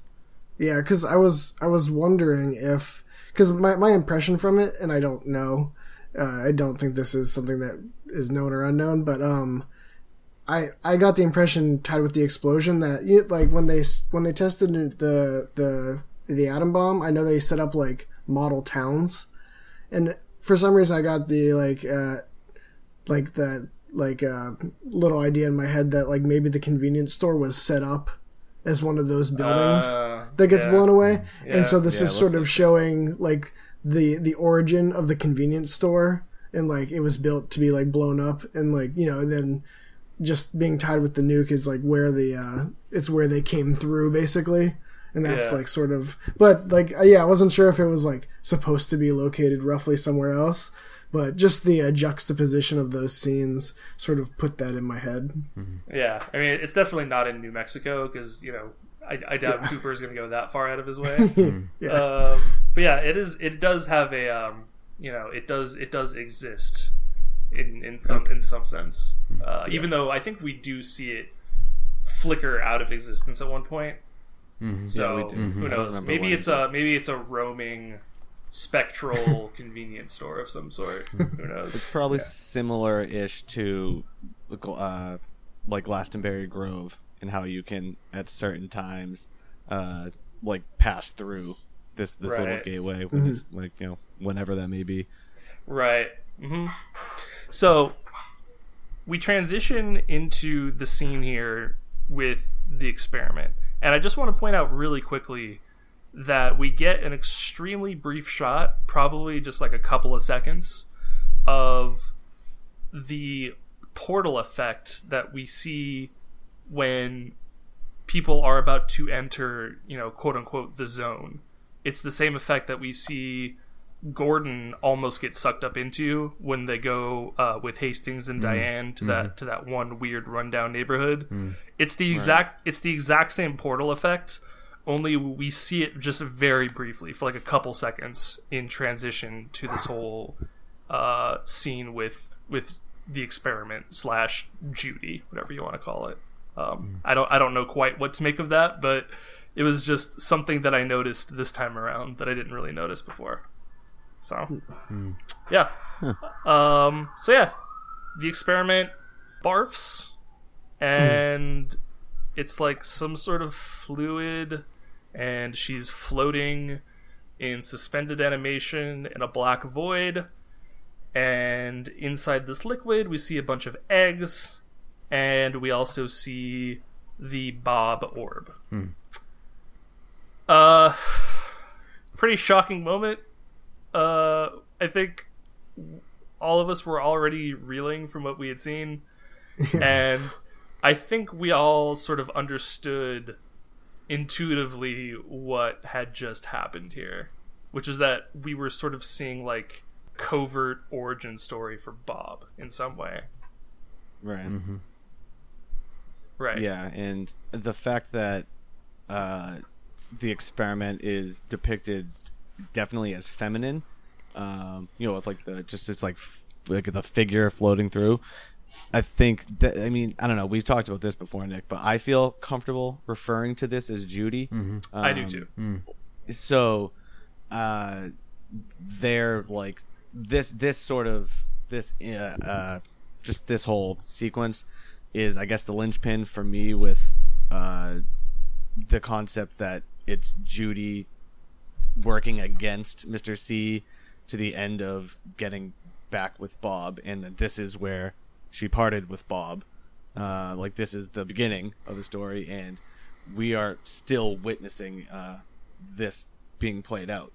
Like how however you know whatever her ends were for um barfing bob into existence one thing i'm not like clear on is uh it- it- bob's not necessarily in an egg the same way that the f- we, we can assume the, the the frog moths are. Um Right. right? So Bob is sort of out there existing on his own, um, and or or we can guess, and then the eggs are we see the one hatch later, which we'll get to, but um, yeah. Anyway, before we, I don't want to go too far because we'll we'll, we'll talk about all this stuff, but uh, I definitely feel like that this scene or this little just little sequence of of the experiment puking Bob into existence is like where we get sort of just to be to be this is you know where it was all born and it's drawing a di- direct parallel to the real life event that we are seeing of of the dropping of the A bomb hmm. um, and then this is the thematic repercussion that we've been dealing with on the show like being blasted outward at us Right. Hmm. because Bob comes directly at us into the screen. We have to like take his face in, like we have to do a lot in Twin Peaks. Hmm. Um, so it's it's I, where a lot of the times like the camera was moving forward towards something. Now we have this moving towards us, um, like something from the outside coming in. Uh, at least that's how I looked at it. Yeah, and you you touched on something that I think is going to come up again uh, later in this episode when we talk about the birth of the Laura orb, which is that I think it might be more helpful to think of some of this stuff in terms of metaphor rather than thinking about like, well, you know, Bob was birthed as an as an orb, so where did he go from there? You know what I mean? Like I think Right, it's right, just right. I think I think it's more um I think it's more to the point just to accept that that we are to a certain extent dealing within the realm of like symbology. You, you know what I'm saying? Yeah. Yeah, for sure. So, um, so yeah. Anyways, um, happy birthday, Bob. And uh, we cut very jarringly at this point. I always forget that this is going to happen, but we cut very jarringly to another scene of, of fire, like just massive fire, and the Threnody kicks back in again, and we see some sort of some sort of object appear from the center of all this and it's like i it looks gold mm-hmm. but i can't tell mm-hmm. if it's if it's that way because it's actually gold or if it's just reflecting what's around it because if it's gold then it's impossible not to think about the the quote unquote seed you know the thing that mm-hmm. makes the tulpas that made dougie Yeah. that made Diane. So, um, I, f- I feel very strongly that that is what we're seeing. you think so? That it's, I think so, yeah, because it is, it, most importantly, it's reflective, and we see the reflection in it. And anytime we see the tulpa seed or whatever the the black box shrunk into, uh, it's always depicted as this like shiny golden object. So I don't I don't think that like, we- like what we see the reflection first, and then we zoom into the reflection, and then from there we begin our zoom into like the mauve zone. So to me, it almost seemed like this was like the mirror. This was like if we just witnessed the extreme evil end of the spectrum, we are now going through this object of duality into the inverse, which hmm. thematically is sort of what the tulpa seed does, or or at least what we've kind of seen it do, is that it it is a just a uh, I think it's t- it must be tied to the doppelgangers as well and how they exist in the lodge as these sort of opposing entities. And this I think thing is just a symbol of that duality. And the the reflection I think is very significant because it's supposed to be you know I think it, you know, it does go back to to that like owl cave thing of like all the the inverse elements that like like the corn and the and the fire and the smoke and all that stuff um, but that's that's just how I looked at it because the first time you see it, it's just so strikingly resembles that tulpa seed that I don't see why it would be something different if it looks pretty much exactly like it. Yeah, I Plus agree. all this other shit. I, I agree. And it's interesting also that we push into this mass and we just end up in this field of red. It looks to me like uh, blood cells, right? Um, yeah, it's shooting down. Yeah, like that. That's definitely what it what it seemed like to me. So, um, you know, per- perhaps getting to this idea that we are we are uh, birthing something else apart from from just Bob as well here. Um, yeah, like you said, we fade away from that, and we begin just an absolutely gorgeous, long, slow push through the purple ocean, up onto this rock up the tower and into this tiny window. It really is like amazing the scale of this thing. Like mm-hmm. similar to the atom bomb where we get the slow push on that. We start from so far away and we we end up in just this tiny infinitesimally small little little window here. It's it's a beautiful shot in my mm-hmm. opinion. I love it, Yeah. Yeah. and I think it's consistent too with the imagery we've seen. Just um, like that was another supporting factor for me with the thinking that that's like a reflective tulpa seed is that we had that like into the atom bomb and then we have that sort of through the fire and now we have this same slow crawl into it like a very small tiny space very far away again now into uh whatever we the fireman's sweet crib we can call it Yep. Yep. Yeah, it, it is a sweet crib. Um, and in in fact, it's worth pointing out that much of the fireman's house, quote unquote, is the same building that was used in Mulholland Drive for Club Silencio. It's the same building. Oh, really? That's Yeah. Oh, I didn't know that. Mhm. Oh, that's cool. Yeah, like the the theater where the fireman watches the atomic bomb and all that. It's the same room where uh, Rebekah Del Rio sings Llorando. Yeah, I can see that now. Oh. Yeah, that makes sense. That's awesome. Yeah. Yep, That's really cool. yep, it's great. So, first thing we see here is Senorita Dido chilling on the couch. She's vibing out to this song called uh, "Slow 30s Room," which uh, was created by David Lynch and Dean Hurley, who is the sound uh, slash music supervisor for Twin Peaks. We see the same object that we saw from part three that Naido flipped the lever on that caused her to electrocute and fall into the nether space. We see that that object here again, and it is sounding some sort of alarm. And the fireman emerges from behind it. He walks very slowly.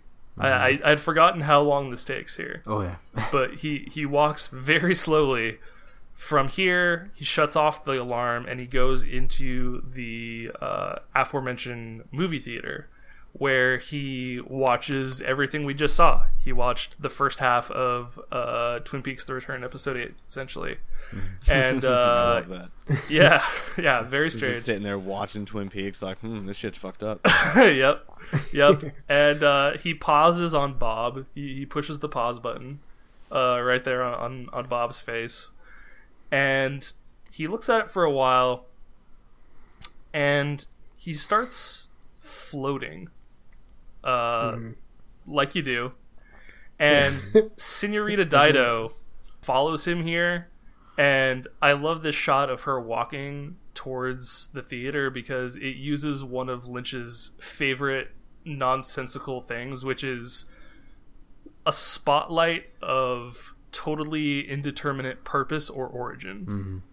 Yeah. It's it's something that appears again and again in his work, and I always think it's great. It, it shows up a few times in the season, but Senorita Dido, she's walking, and there's just this spotlight following her wherever she goes, and there's no rhyme or reason to it other than that it just looks really beautiful.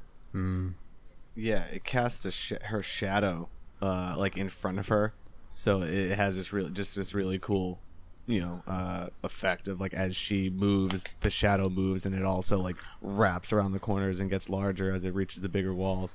Um, I love that. I loved how it looked. Yeah. Mm-hmm. And uh, we get uh, a hit of some new Angelo Badalamenti music created for this season, of which there aren't actually too many that show up. It's called The Fireman. And it is a really, I think, just really gorgeous track that serves as a really effective emotional underpinning for this whole birth of the Laura orb scene. Yeah. It's it's classic Badalamenti, and I'll take like any little bits of it that I can get because there, there's not a, a well no his his the, just the the score for uh this new s- season has just been unbelievable. But he, I think the way that they work together, like Lynch and Badalamenti, like he, I think Lynch just gets compositions out of that guy that maybe no one else could. It's, he just the the sounds are so evocative, like every time. yeah, definitely one of the great director composer relationships. Period.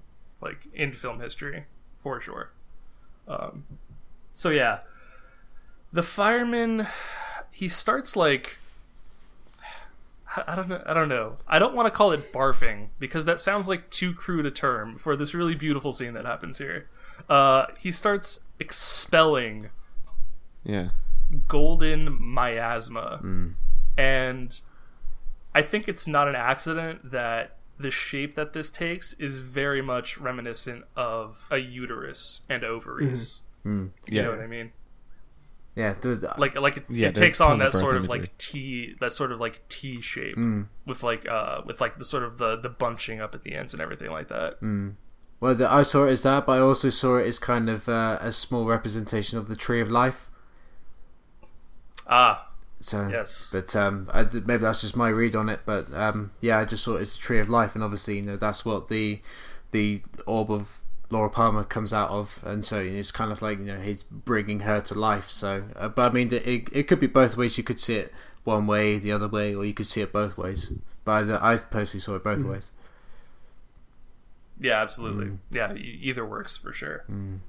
And um, so yeah, um, this orb falls into Senorita Dido's hands, and she is looking at this orb with just uh, a great a great feeling of, of joy.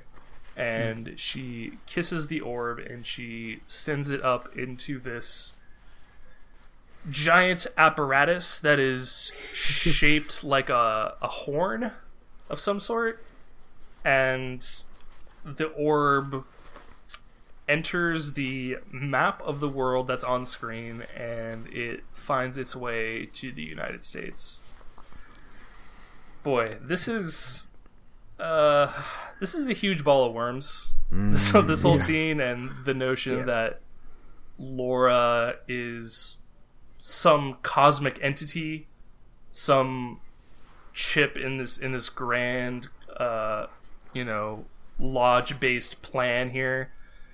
But i guess the main question that i have after you know really living with this scene for for a while now is like how much how much does that really change ultimately? Like d- does it does it change the show for you at all um to, to read this literally? Yeah.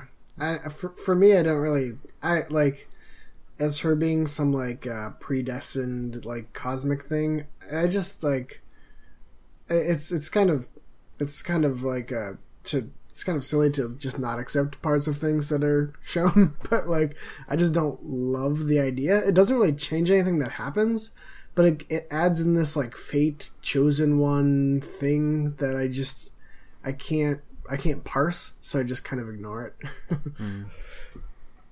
Uh, f- see, for me personally, that I think it. I wouldn't necessarily say that it changes anything, but I think it's it's very integral um, to the entire narrative because you got to bear in mind that this is you know it's 25 years after you know sort of the last piece of you know Twin Peaks that we had, and yet we're still seeing Laura Palmer in the opening credits when we already we know the entire story of her murder and who did it and you know and that was all that's all been resolved and yet the fact that we still see her in the opening credits and the fact that we we saw her picture in the police station way back in the, at the start towards the start of the season shows that she is such an in, an integral part of this universe and it kind of it's almost as if if she didn't exist nothing else would have happened. So then it kind of makes you question: well, should she exist then? Because technically, if she doesn't exist, that means that she wouldn't be murdered, and then all of this weird other stuff might not, you know, wouldn't have happened because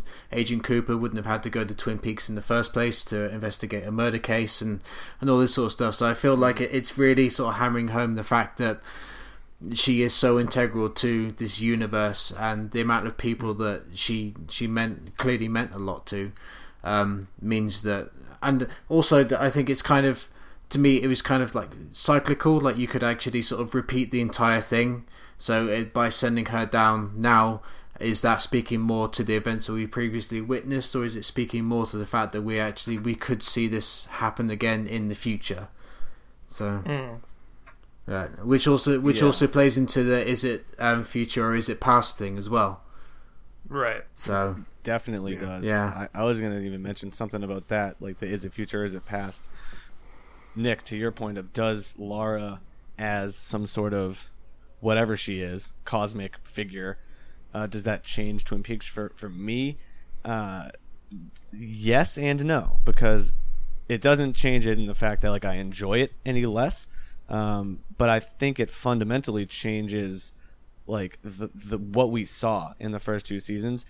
Um, it changes the like you know it, it broadens the whole thing, and I don't think that any of this stuff was in David Lynch or Mark Frost's mind when they were working on those first two seasons. Mm, definitely not. This has this is meant to be an exposition on that, and what we see, like at the end of this whole run, is the undoing of Twin Peaks as we know it. So I think that distinctly this is meant to alter how we view Twin Peaks and Laura and all of the things that we've that we've seen. And I but I think like most uh like pressingly is that it's it's depicting Laura as an antithesis to Bob and or or that like it, it she this essence was created directly to combat this other essence and it was born into uh, our world through a screen, which I think is interesting. And like, because Lynch often uses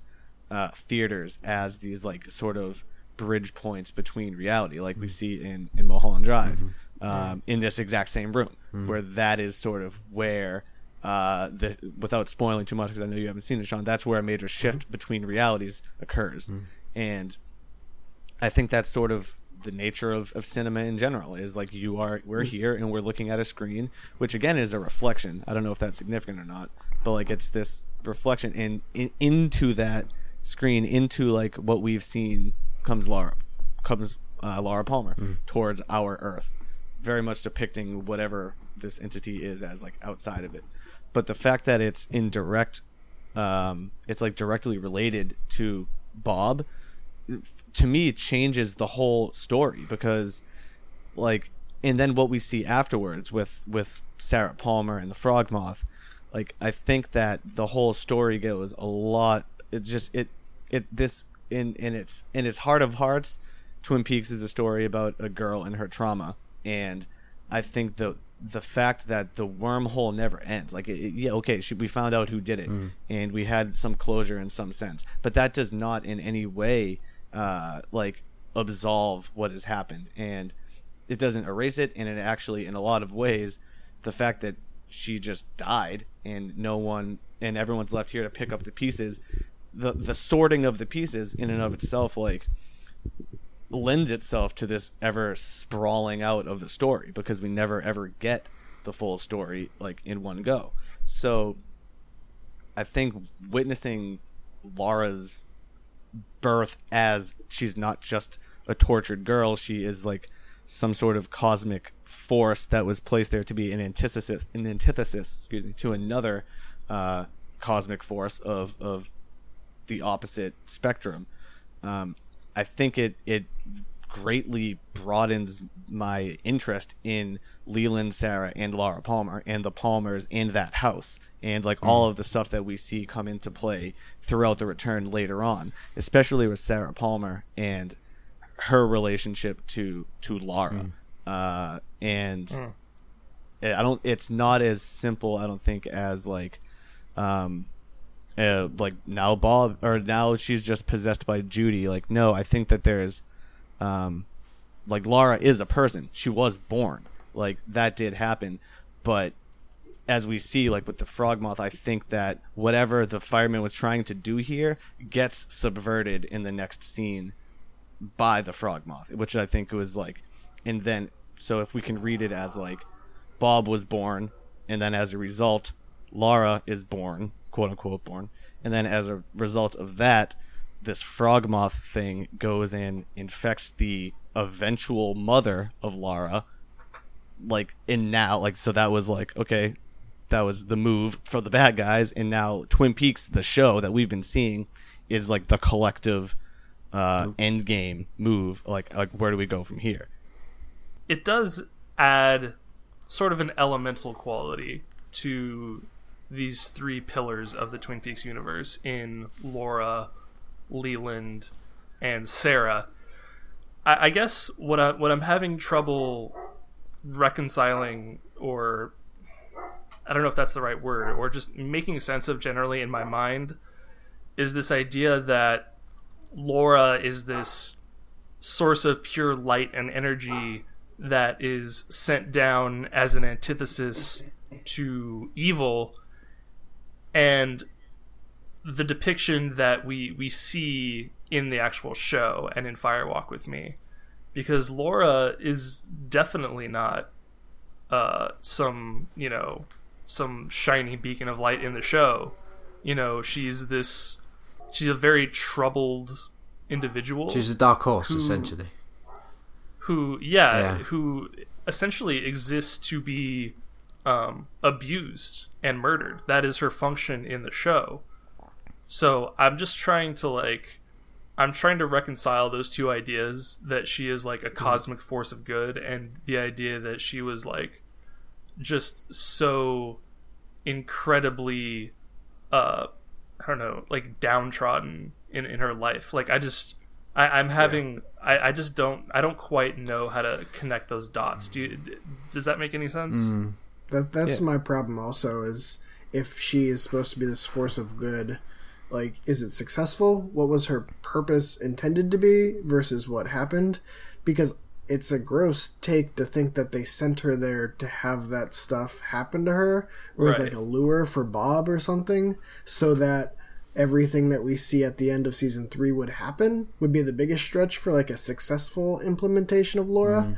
and then the other interpretation I can come up with was like you said, like the frog moth kind of messed things up, and ultimately they were not successful, which kind of feels more thematically correct with the ending of the season, but also, I yeah, like it's the same thing. I, I don't I don't quite get it, so I like it's not great, but I just like so I sort of push it away because I just I'm having trouble Yeah. with that too. See, yeah. see, this is what I, this is what I was talking before about about Sean, and you, know, you mentioned like it's silly to sort of you know take some things at face value and and not others, but at, at a certain point, like there's part of me that just wants to read this whole scene of Laura manifesting as this golden ball as just Lynch's way of communicating to us that Laura is extremely important and that Yeah. she is the central driving force of Twin Peaks.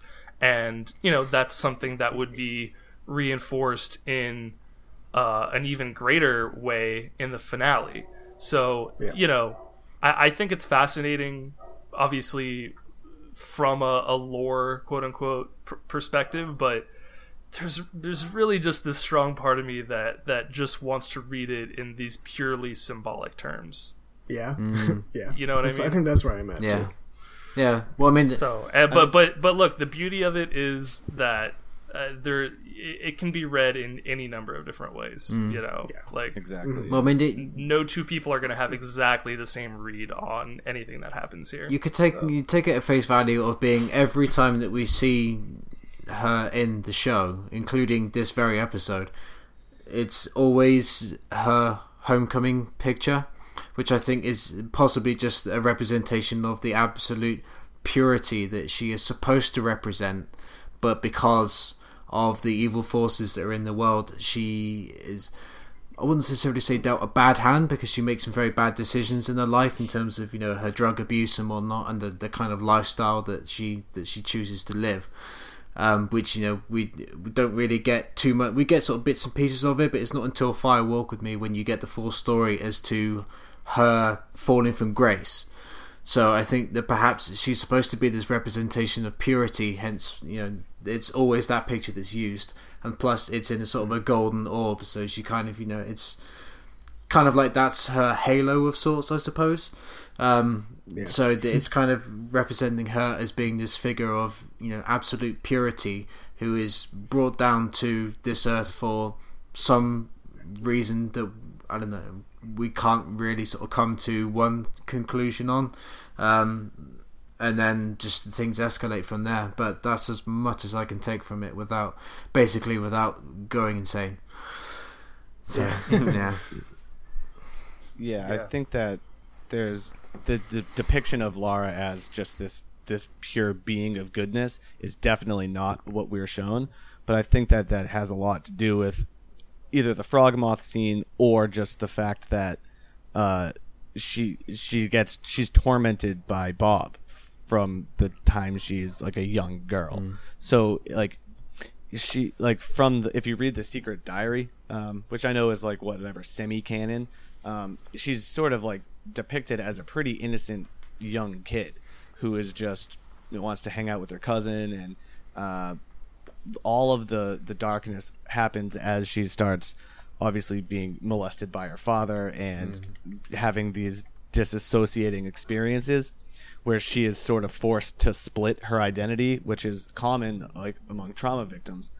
And I think like the beauty of this show is that you can totally read things symbolically, and then I think you can read more into like the plot and what we're shown, and they sort of like harmonize with each other because, like, symbolically, of course, like Laura, Laura and her struggle is the like focal point of of Twin Peaks, and just having it shown like as like this otherworldly being creating her from his like head and it being blessed by this woman and then shot into the screen.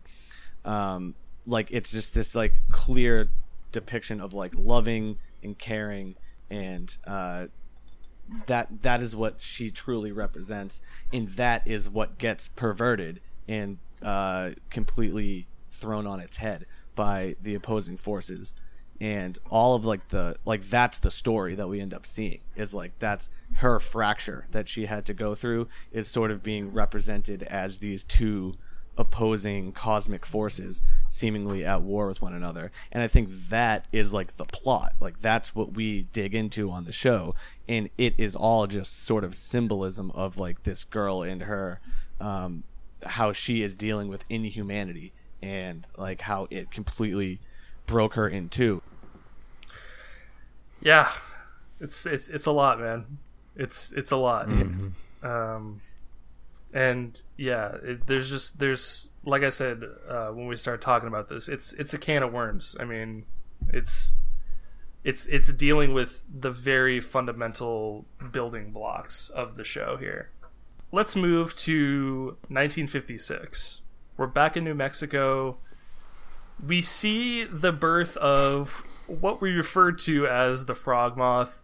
There is no canon name for this thing. People call it the frog bug, or people call it some variation on that, like the frog bunny bug thing. Like there, there is no real name for it. I just call it the frog moth.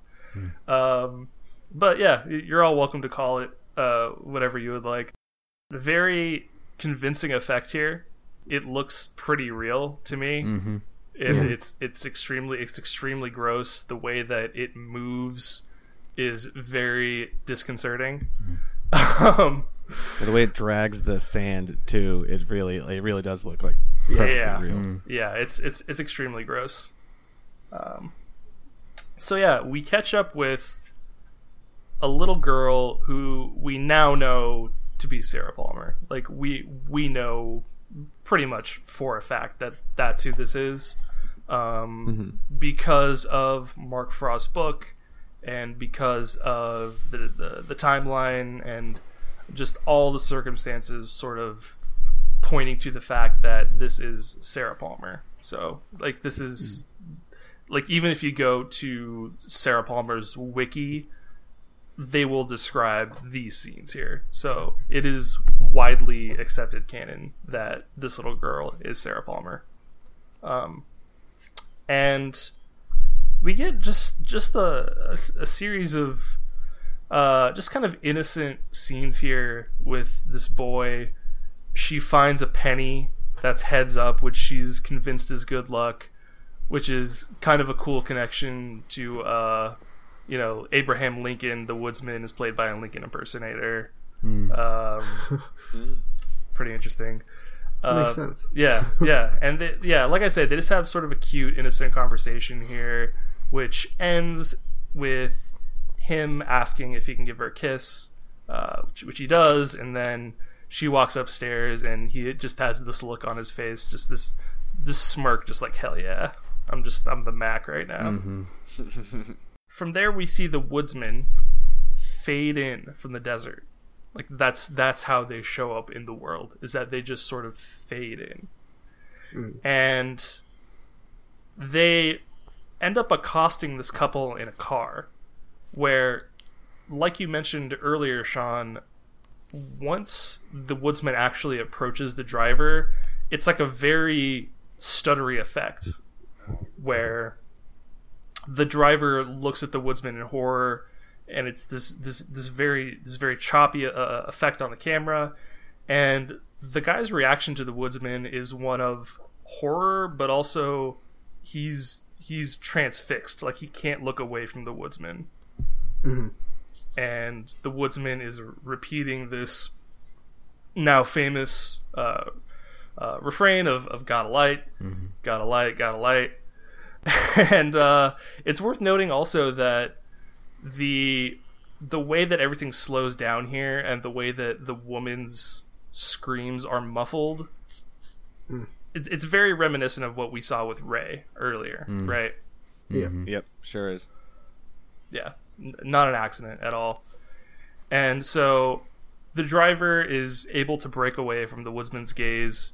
He swipes around uh, another woodsman and they they just they speed off.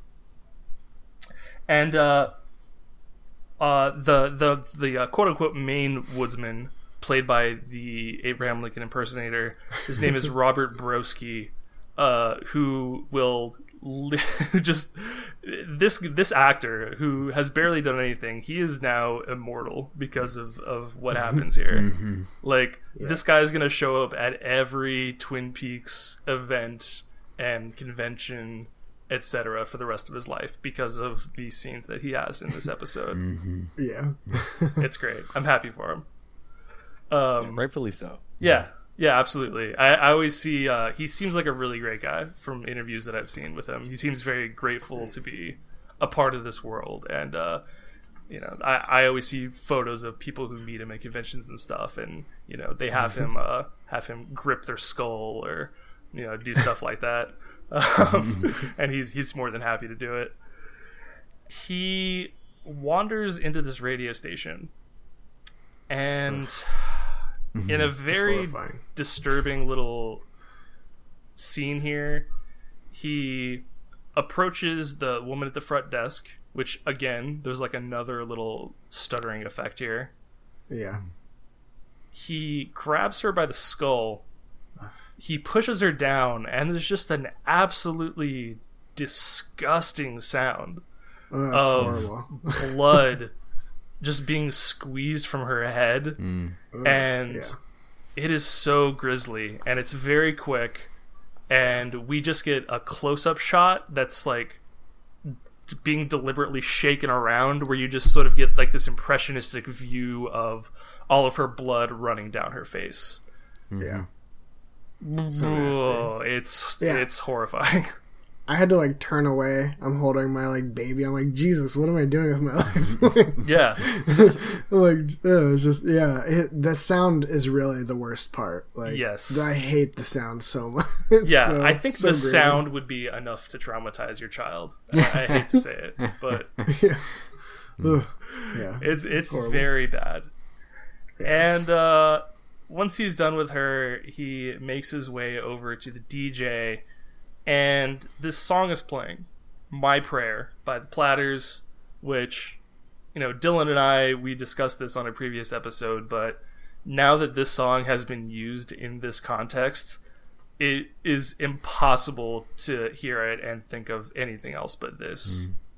Like Lynch just has a way of permanently recontextualizing these these songs. Um, you know, sort of like how he did with Blue Velvet and uh, you know Llorando, which is a, a Spanish cover of, of a Roy Orbison song. He he takes control of the microphone. He stops the music, and he starts reciting this poem, this now famous poem. This is the water, and this is the well. Drink full and descend. The horse is the white of the eyes, and dark within. Well, I say that all the time because I'm weird. Mm-hmm. I, lo- I love his delivery. Yeah. This is the water. Yeah. Is that your uh, is that your lullaby to your kids now? now that they've seen this episode? Yeah, I'm not quite that dark, but I, ha- I have to admit, before recording, when I was sort of waiting for things to get going, I was recording myself saying this over and over again, just as my like, check. Mm-hmm. That's which, awesome. Which, which is a horrible thing to admit to other people, but yeah, I just, I just love how he delivers, like just his gravelly voice. Mm-hmm. It's just, it's, it's a really memorable set of lines. Mm-hmm. It is. It's part of the tradition in this show of memorable little little uh, couplets like this. I guess the other notable one being is uh, through the darkness of future past, mm-hmm. the magician mm-hmm. longs to see one chance out between two worlds. Fire walk with me. Just really evocative combinations of words here. What do we think about this poem in terms of its content? Do we think that it has specific connotations to the world of Twin Peaks here? I mean, obviously we have the horse, which is synonymous with with, uh, with Judy or perhaps evil more broadly. But uh, do you guys have any other uh, any other thoughts about that? Not necessarily. I think it's I I think we do get like the little tidbits, like you said, like with the horse and um similarly with uh with like the I think we could think of this poem and the Fire Walk with Me poem as like maybe like sister poems, uh, at least with like one of them mentioning fire and one of them water. But with that one, we have like this the magician who is uh, like that's a character that like a lodge character that's David Lynch's son uh, is referred to as the magician. Um, so it's like I don't think there's necessarily like inherent meaning in there, but we get these little like snippets of stuff that we see. Uh, but I I think that this thing it's like as it's supposed to like function as like almost like like a lullaby because it does like lull the whole town to sleep. It's just like a very sooth. I feel like I've used the word evocative like a thousand times on this podcast, but this is a very evocative poem. Like it's just you don't have you don't have to think about what it means. It's just the words in that order with this cadence creates this very hypnotic um, sort of like I don't know. It, it, it's like it creates you puts me in like a daze almost to where even even like the accompanying shots of the DJ skull being like kind of cracked and like his wide eyes. Um, I was like, yeah, me too, buddy. like I'm just sitting here like, holy shit. What, um, but I don't, I don't, I don't have any clue as to like if it could be referencing anything um, that we should know about. Yeah, I guess the only other thing that I would say would be this idea of drinking full, where we see the creature enter Sarah Palmer's mouth and descend Yeah. into her. Yeah. And, you know, the dark within, it, it's, you know, perhaps alluding to the darkness within Sarah. You know, we will see later in the season her literally opening up her face to reveal a darkness. Um, so yeah, I guess that would be my only other thought on that. Yeah, I, I agree with you on that because that that thing that she reveals, I'm pretty sure is that is like when she opens her face. That I'm pretty sure that she's showing that's that's Laura's doppelganger inside of her, um, based on like the smile that we see, and then we see like the the spiritual mound finger, and the only other case we see of someone opening up their face is Laura. Um, so I definitely think that like this poem and like the the frog moth crawling into her mouth, um, I think this is all this is all like a power play by Team Judy. Yeah, and uh, his poem has the effect of lulling everybody to sleep in the town, and I, I really like this idea of there being a combination of words that sort of like the the key to infiltrating everyone's consciousness. It's just it's a really it's a really neat idea. I feel like. So Yeah, it's it's it's, it's like a spell, really. Yeah. Um, Yeah. At least that's how it like presents itself. yep. I also kind of like it. It's not necessarily tied to, to the poem itself, but two of the people that it actually reaches out to is there's there's a waitress um, cleaning sort of the the worktop of a, a diner, which is very much you know kind of like the the double R diner. Um, and you've also got a mechanic working on a car who's very much you know speaks to sort of you know Ed. Um, so you kind of got the Yeah. you know, the the Ed and Norma thing there as well. So Oh, that's all. I didn't even think of yeah, yeah. That's something. It hadn't actually occurred to me until I rewatched it today. And thinking, oh yeah, because even the way that the diner's laid out in this particular scene, it, it's very much a. It's kind of just got like a, a long U shape, kind of like the one in uh, in the double R. And then obviously, you know, Ed runs, you know, kind of like a mechanics workshop. So it's kind of, I don't know, it's just kind of playing with that, I suppose. but the, Yeah. whether that's you know representative of anything, because you know, I mean, we do, we do see Ed and Ed and Norma in this season, but it's not really you know spoken to again. So I, I whether that's deliberate or not, I'm not entirely sure. Um, I would probably say that it is deliberate in in some way because Lynch is very much and, and people who listen to this who know me and what I'm like are probably not going to be surprised at how predictable I'm being here. But I'm going to compare um, this to Metal Gear Solid because that's just the kind of person I am. but you what you Hell yeah, John. yeah you watch you watch the the trailer for a Metal Gear game and. You, Despite the fact that you might not understand everything that's going on, you can come away from that trailer thinking that there was not a single thing in that trailer that was an accident. Every single thing has been considered and is is incredibly deliberate. And I get the feeling that Lynch is very he will sit there and he will meticulously think about you know in terms of you know camera placement and just certain things, the way that certain shots should be framed and and things he's trying to I don't know just play with it to the extent where sometimes it even makes us read too much into a situation where we are literally just reading too much into it where it could we could just take certain things at face value but it's the way that it's been presented to us that we just kind of put more of ourselves into it and then that's how all the crazy theories come out. Um, and you know all these theories will never have proper conclusions but it's just it's what we do and that's part of why we love it so much. Yeah, that's that's always a question with Lynch. You know, dating back to probably as far back as I would say Blue Velvet, which is this this question of intentionality. And how much of what he's evoking he's actually aware of, and it's it's really difficult to to say, but I, I think we can safely say that he's a very intuitive artist, and that probably more so than than thinking about this stuff in really strict terms uh, like building blocks he just sort of he has a, a feel for for what resonates. And so um, certain certain connections certain ideas might might spring from that. Um, even even if he doesn't necessarily think about it uh, logically you know in in his his inner voice or, or what have you.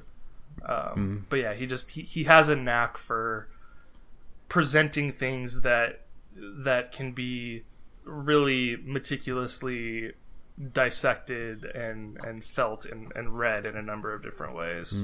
Um, it's, it's Yeah, a it's a I really think- uncanny ability that he's he's just always had. Yeah, I think a lot of great artists have that where they are able to not question what they're creating. They just draw from from that well and they you know that that imagination thing and it it maybe is coming from a subconscious place and they are not cognizant of exactly what it means to them in the moment, but like like uh, it cre- it is something, and then as as that as like other people watch it, they like you said, Josh, put their own.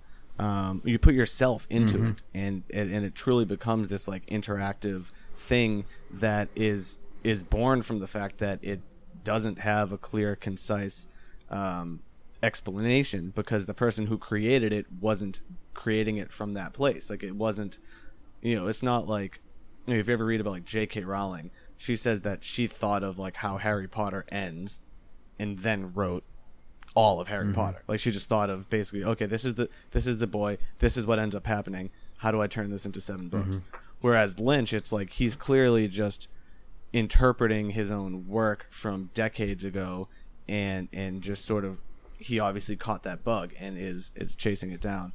Um, but I I can even speak to it too because like I'm a like I, I don't write songs very often, but when I do, it's usually just because I don't know I have this like itch or this feeling like I just have to get out, and sometimes I just write the words that come to mind and I don't think too much about what they mean, and then I might go back and read them like a couple months later, sort of knowing like having at least an idea of like the mental state that I was in at the time, and I can totally read into my own like psyche of like I didn't know what I that's what I meant at the time, but this is sort of my interpretation now.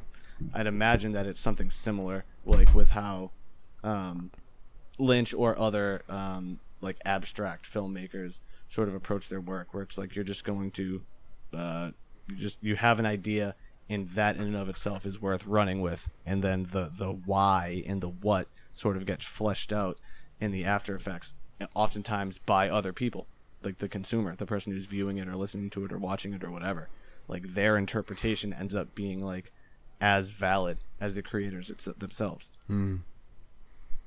Yeah. Yep. Absolutely. So, we've reached the end.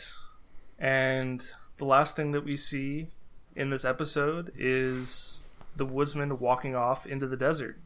And we hear faintly over the soundtrack the sound of a horse whinnying, mm-hmm. which just feels perfect.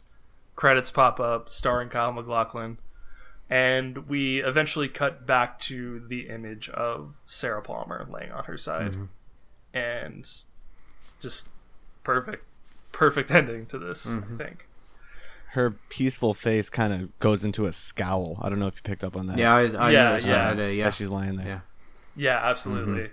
You know what? I, I've brought this up before. I, I know I, I brought it up in the DM, but I'm obsessed with this idea of how we would perceive this episode differently if it came at a different point in the season.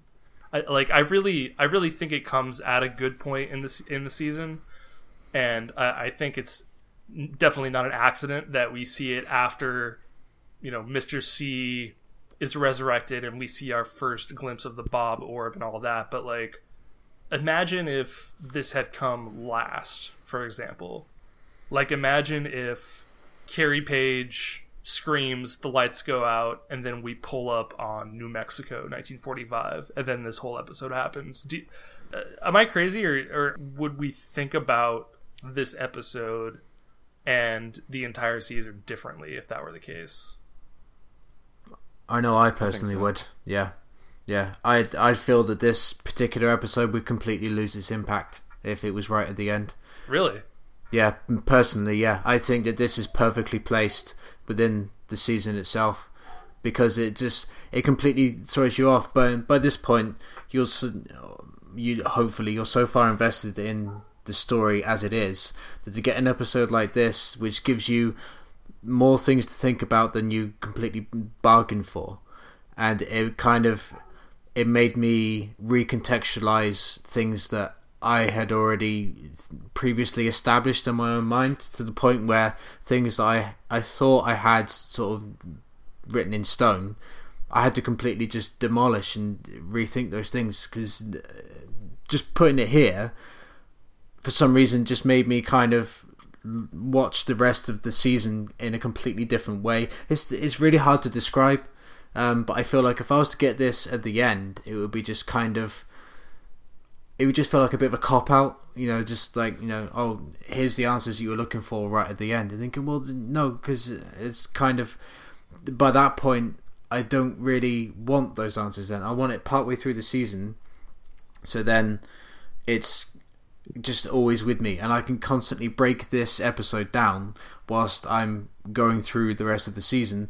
Plus, I feel like the very last episode of this season is just incredible. I feel like that's the, it's just the perfect end to to this season, just because it there's a slight glimmer of hope, and then it's just it's completely shattered right at the end, um, and I feel like that is for me personally, that is just the way, the perfect way to end it. So if this was at the end, I, I don't know. I mean, uh, having said that, it's it's just one of those what if situations where I'm never really going to truly know unless I was in that position. But I'm never going to be in that position because I've already seen it all. So if I was to maybe make a point of if I hadn't watched it before, watch all of the season and then this one at the end, then I might feel differently. But for me personally, it would lose its impact, but I'm not sure. Yeah, I think that what's good about this episode where it is is that it, it sort of puts you on on edge for everything that comes afterwards. Because from this point on you really have it in your head that like fucking anything could happen. You know?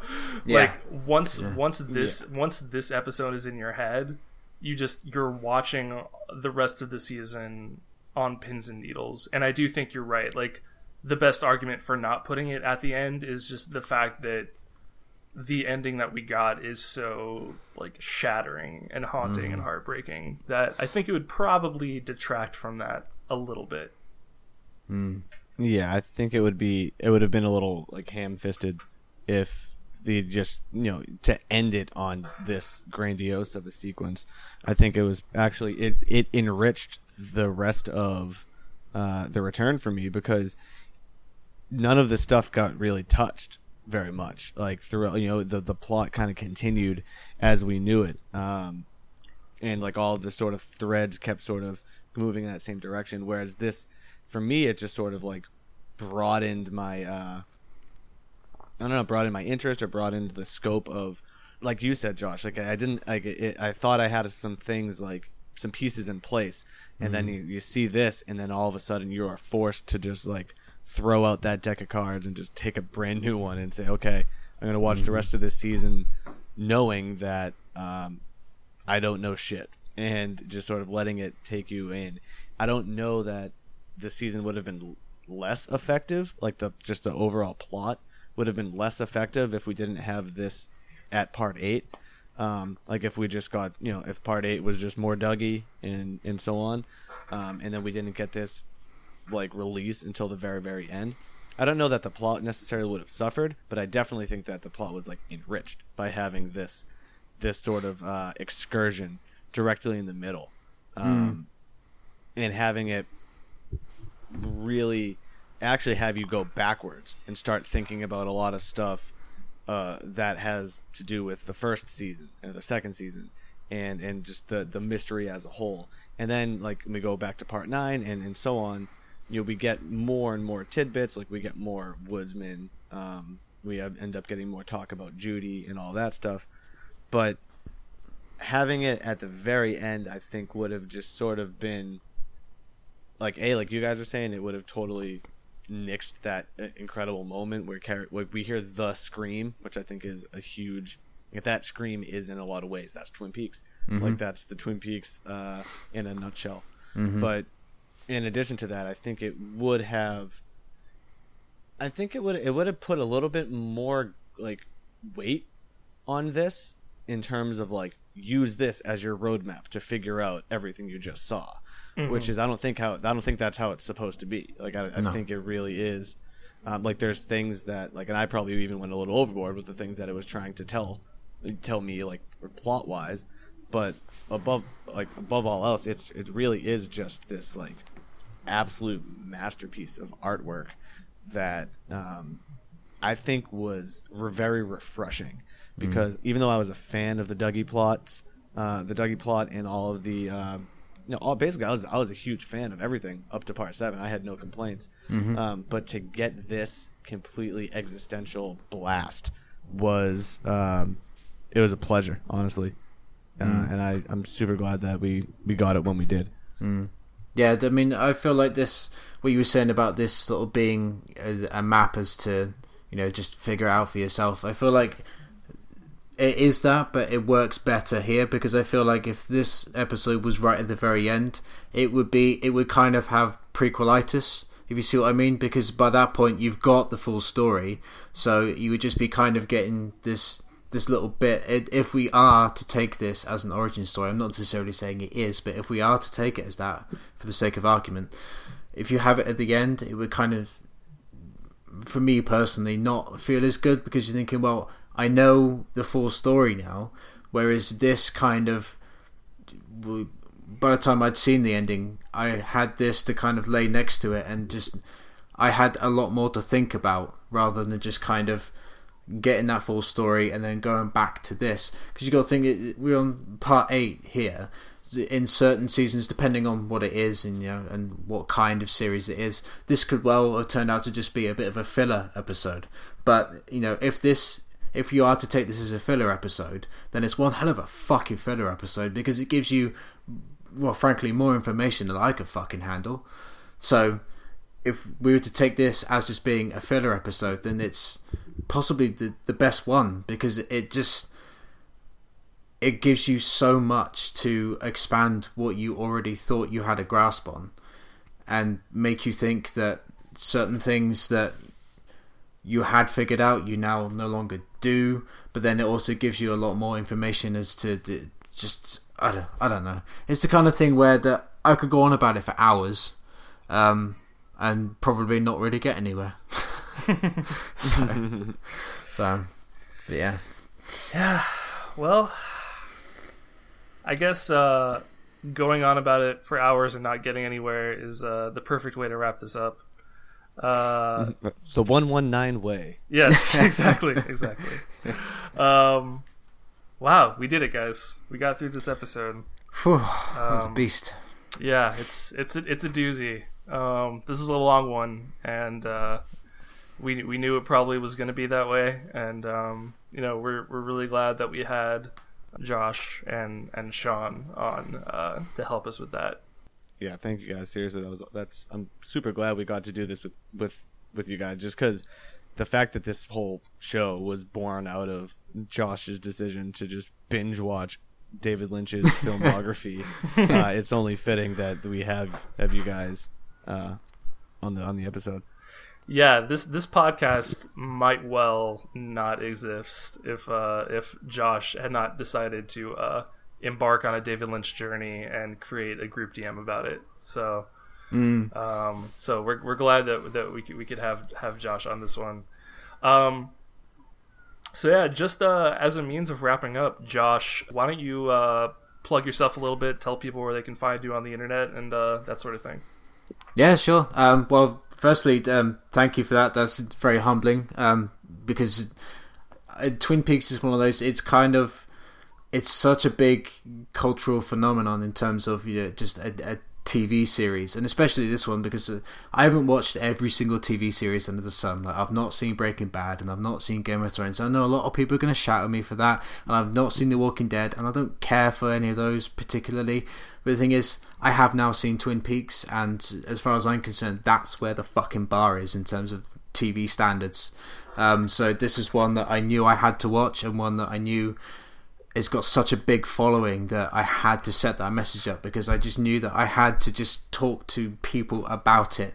Um, and so, you know, when I put the call out for anyone who, who wanted to join in, you know, and I got some, some great responses from, from the three of you guys, you know, and a, a couple extra as well. So it was it was just really good to be able to actually kind of have people to break it all down in a message format, which then turned into this. So that I'm glad that that, that spawned this, and I'm yeah, I'm super appreciative for you guys for inviting me on. It's been an absolute pleasure.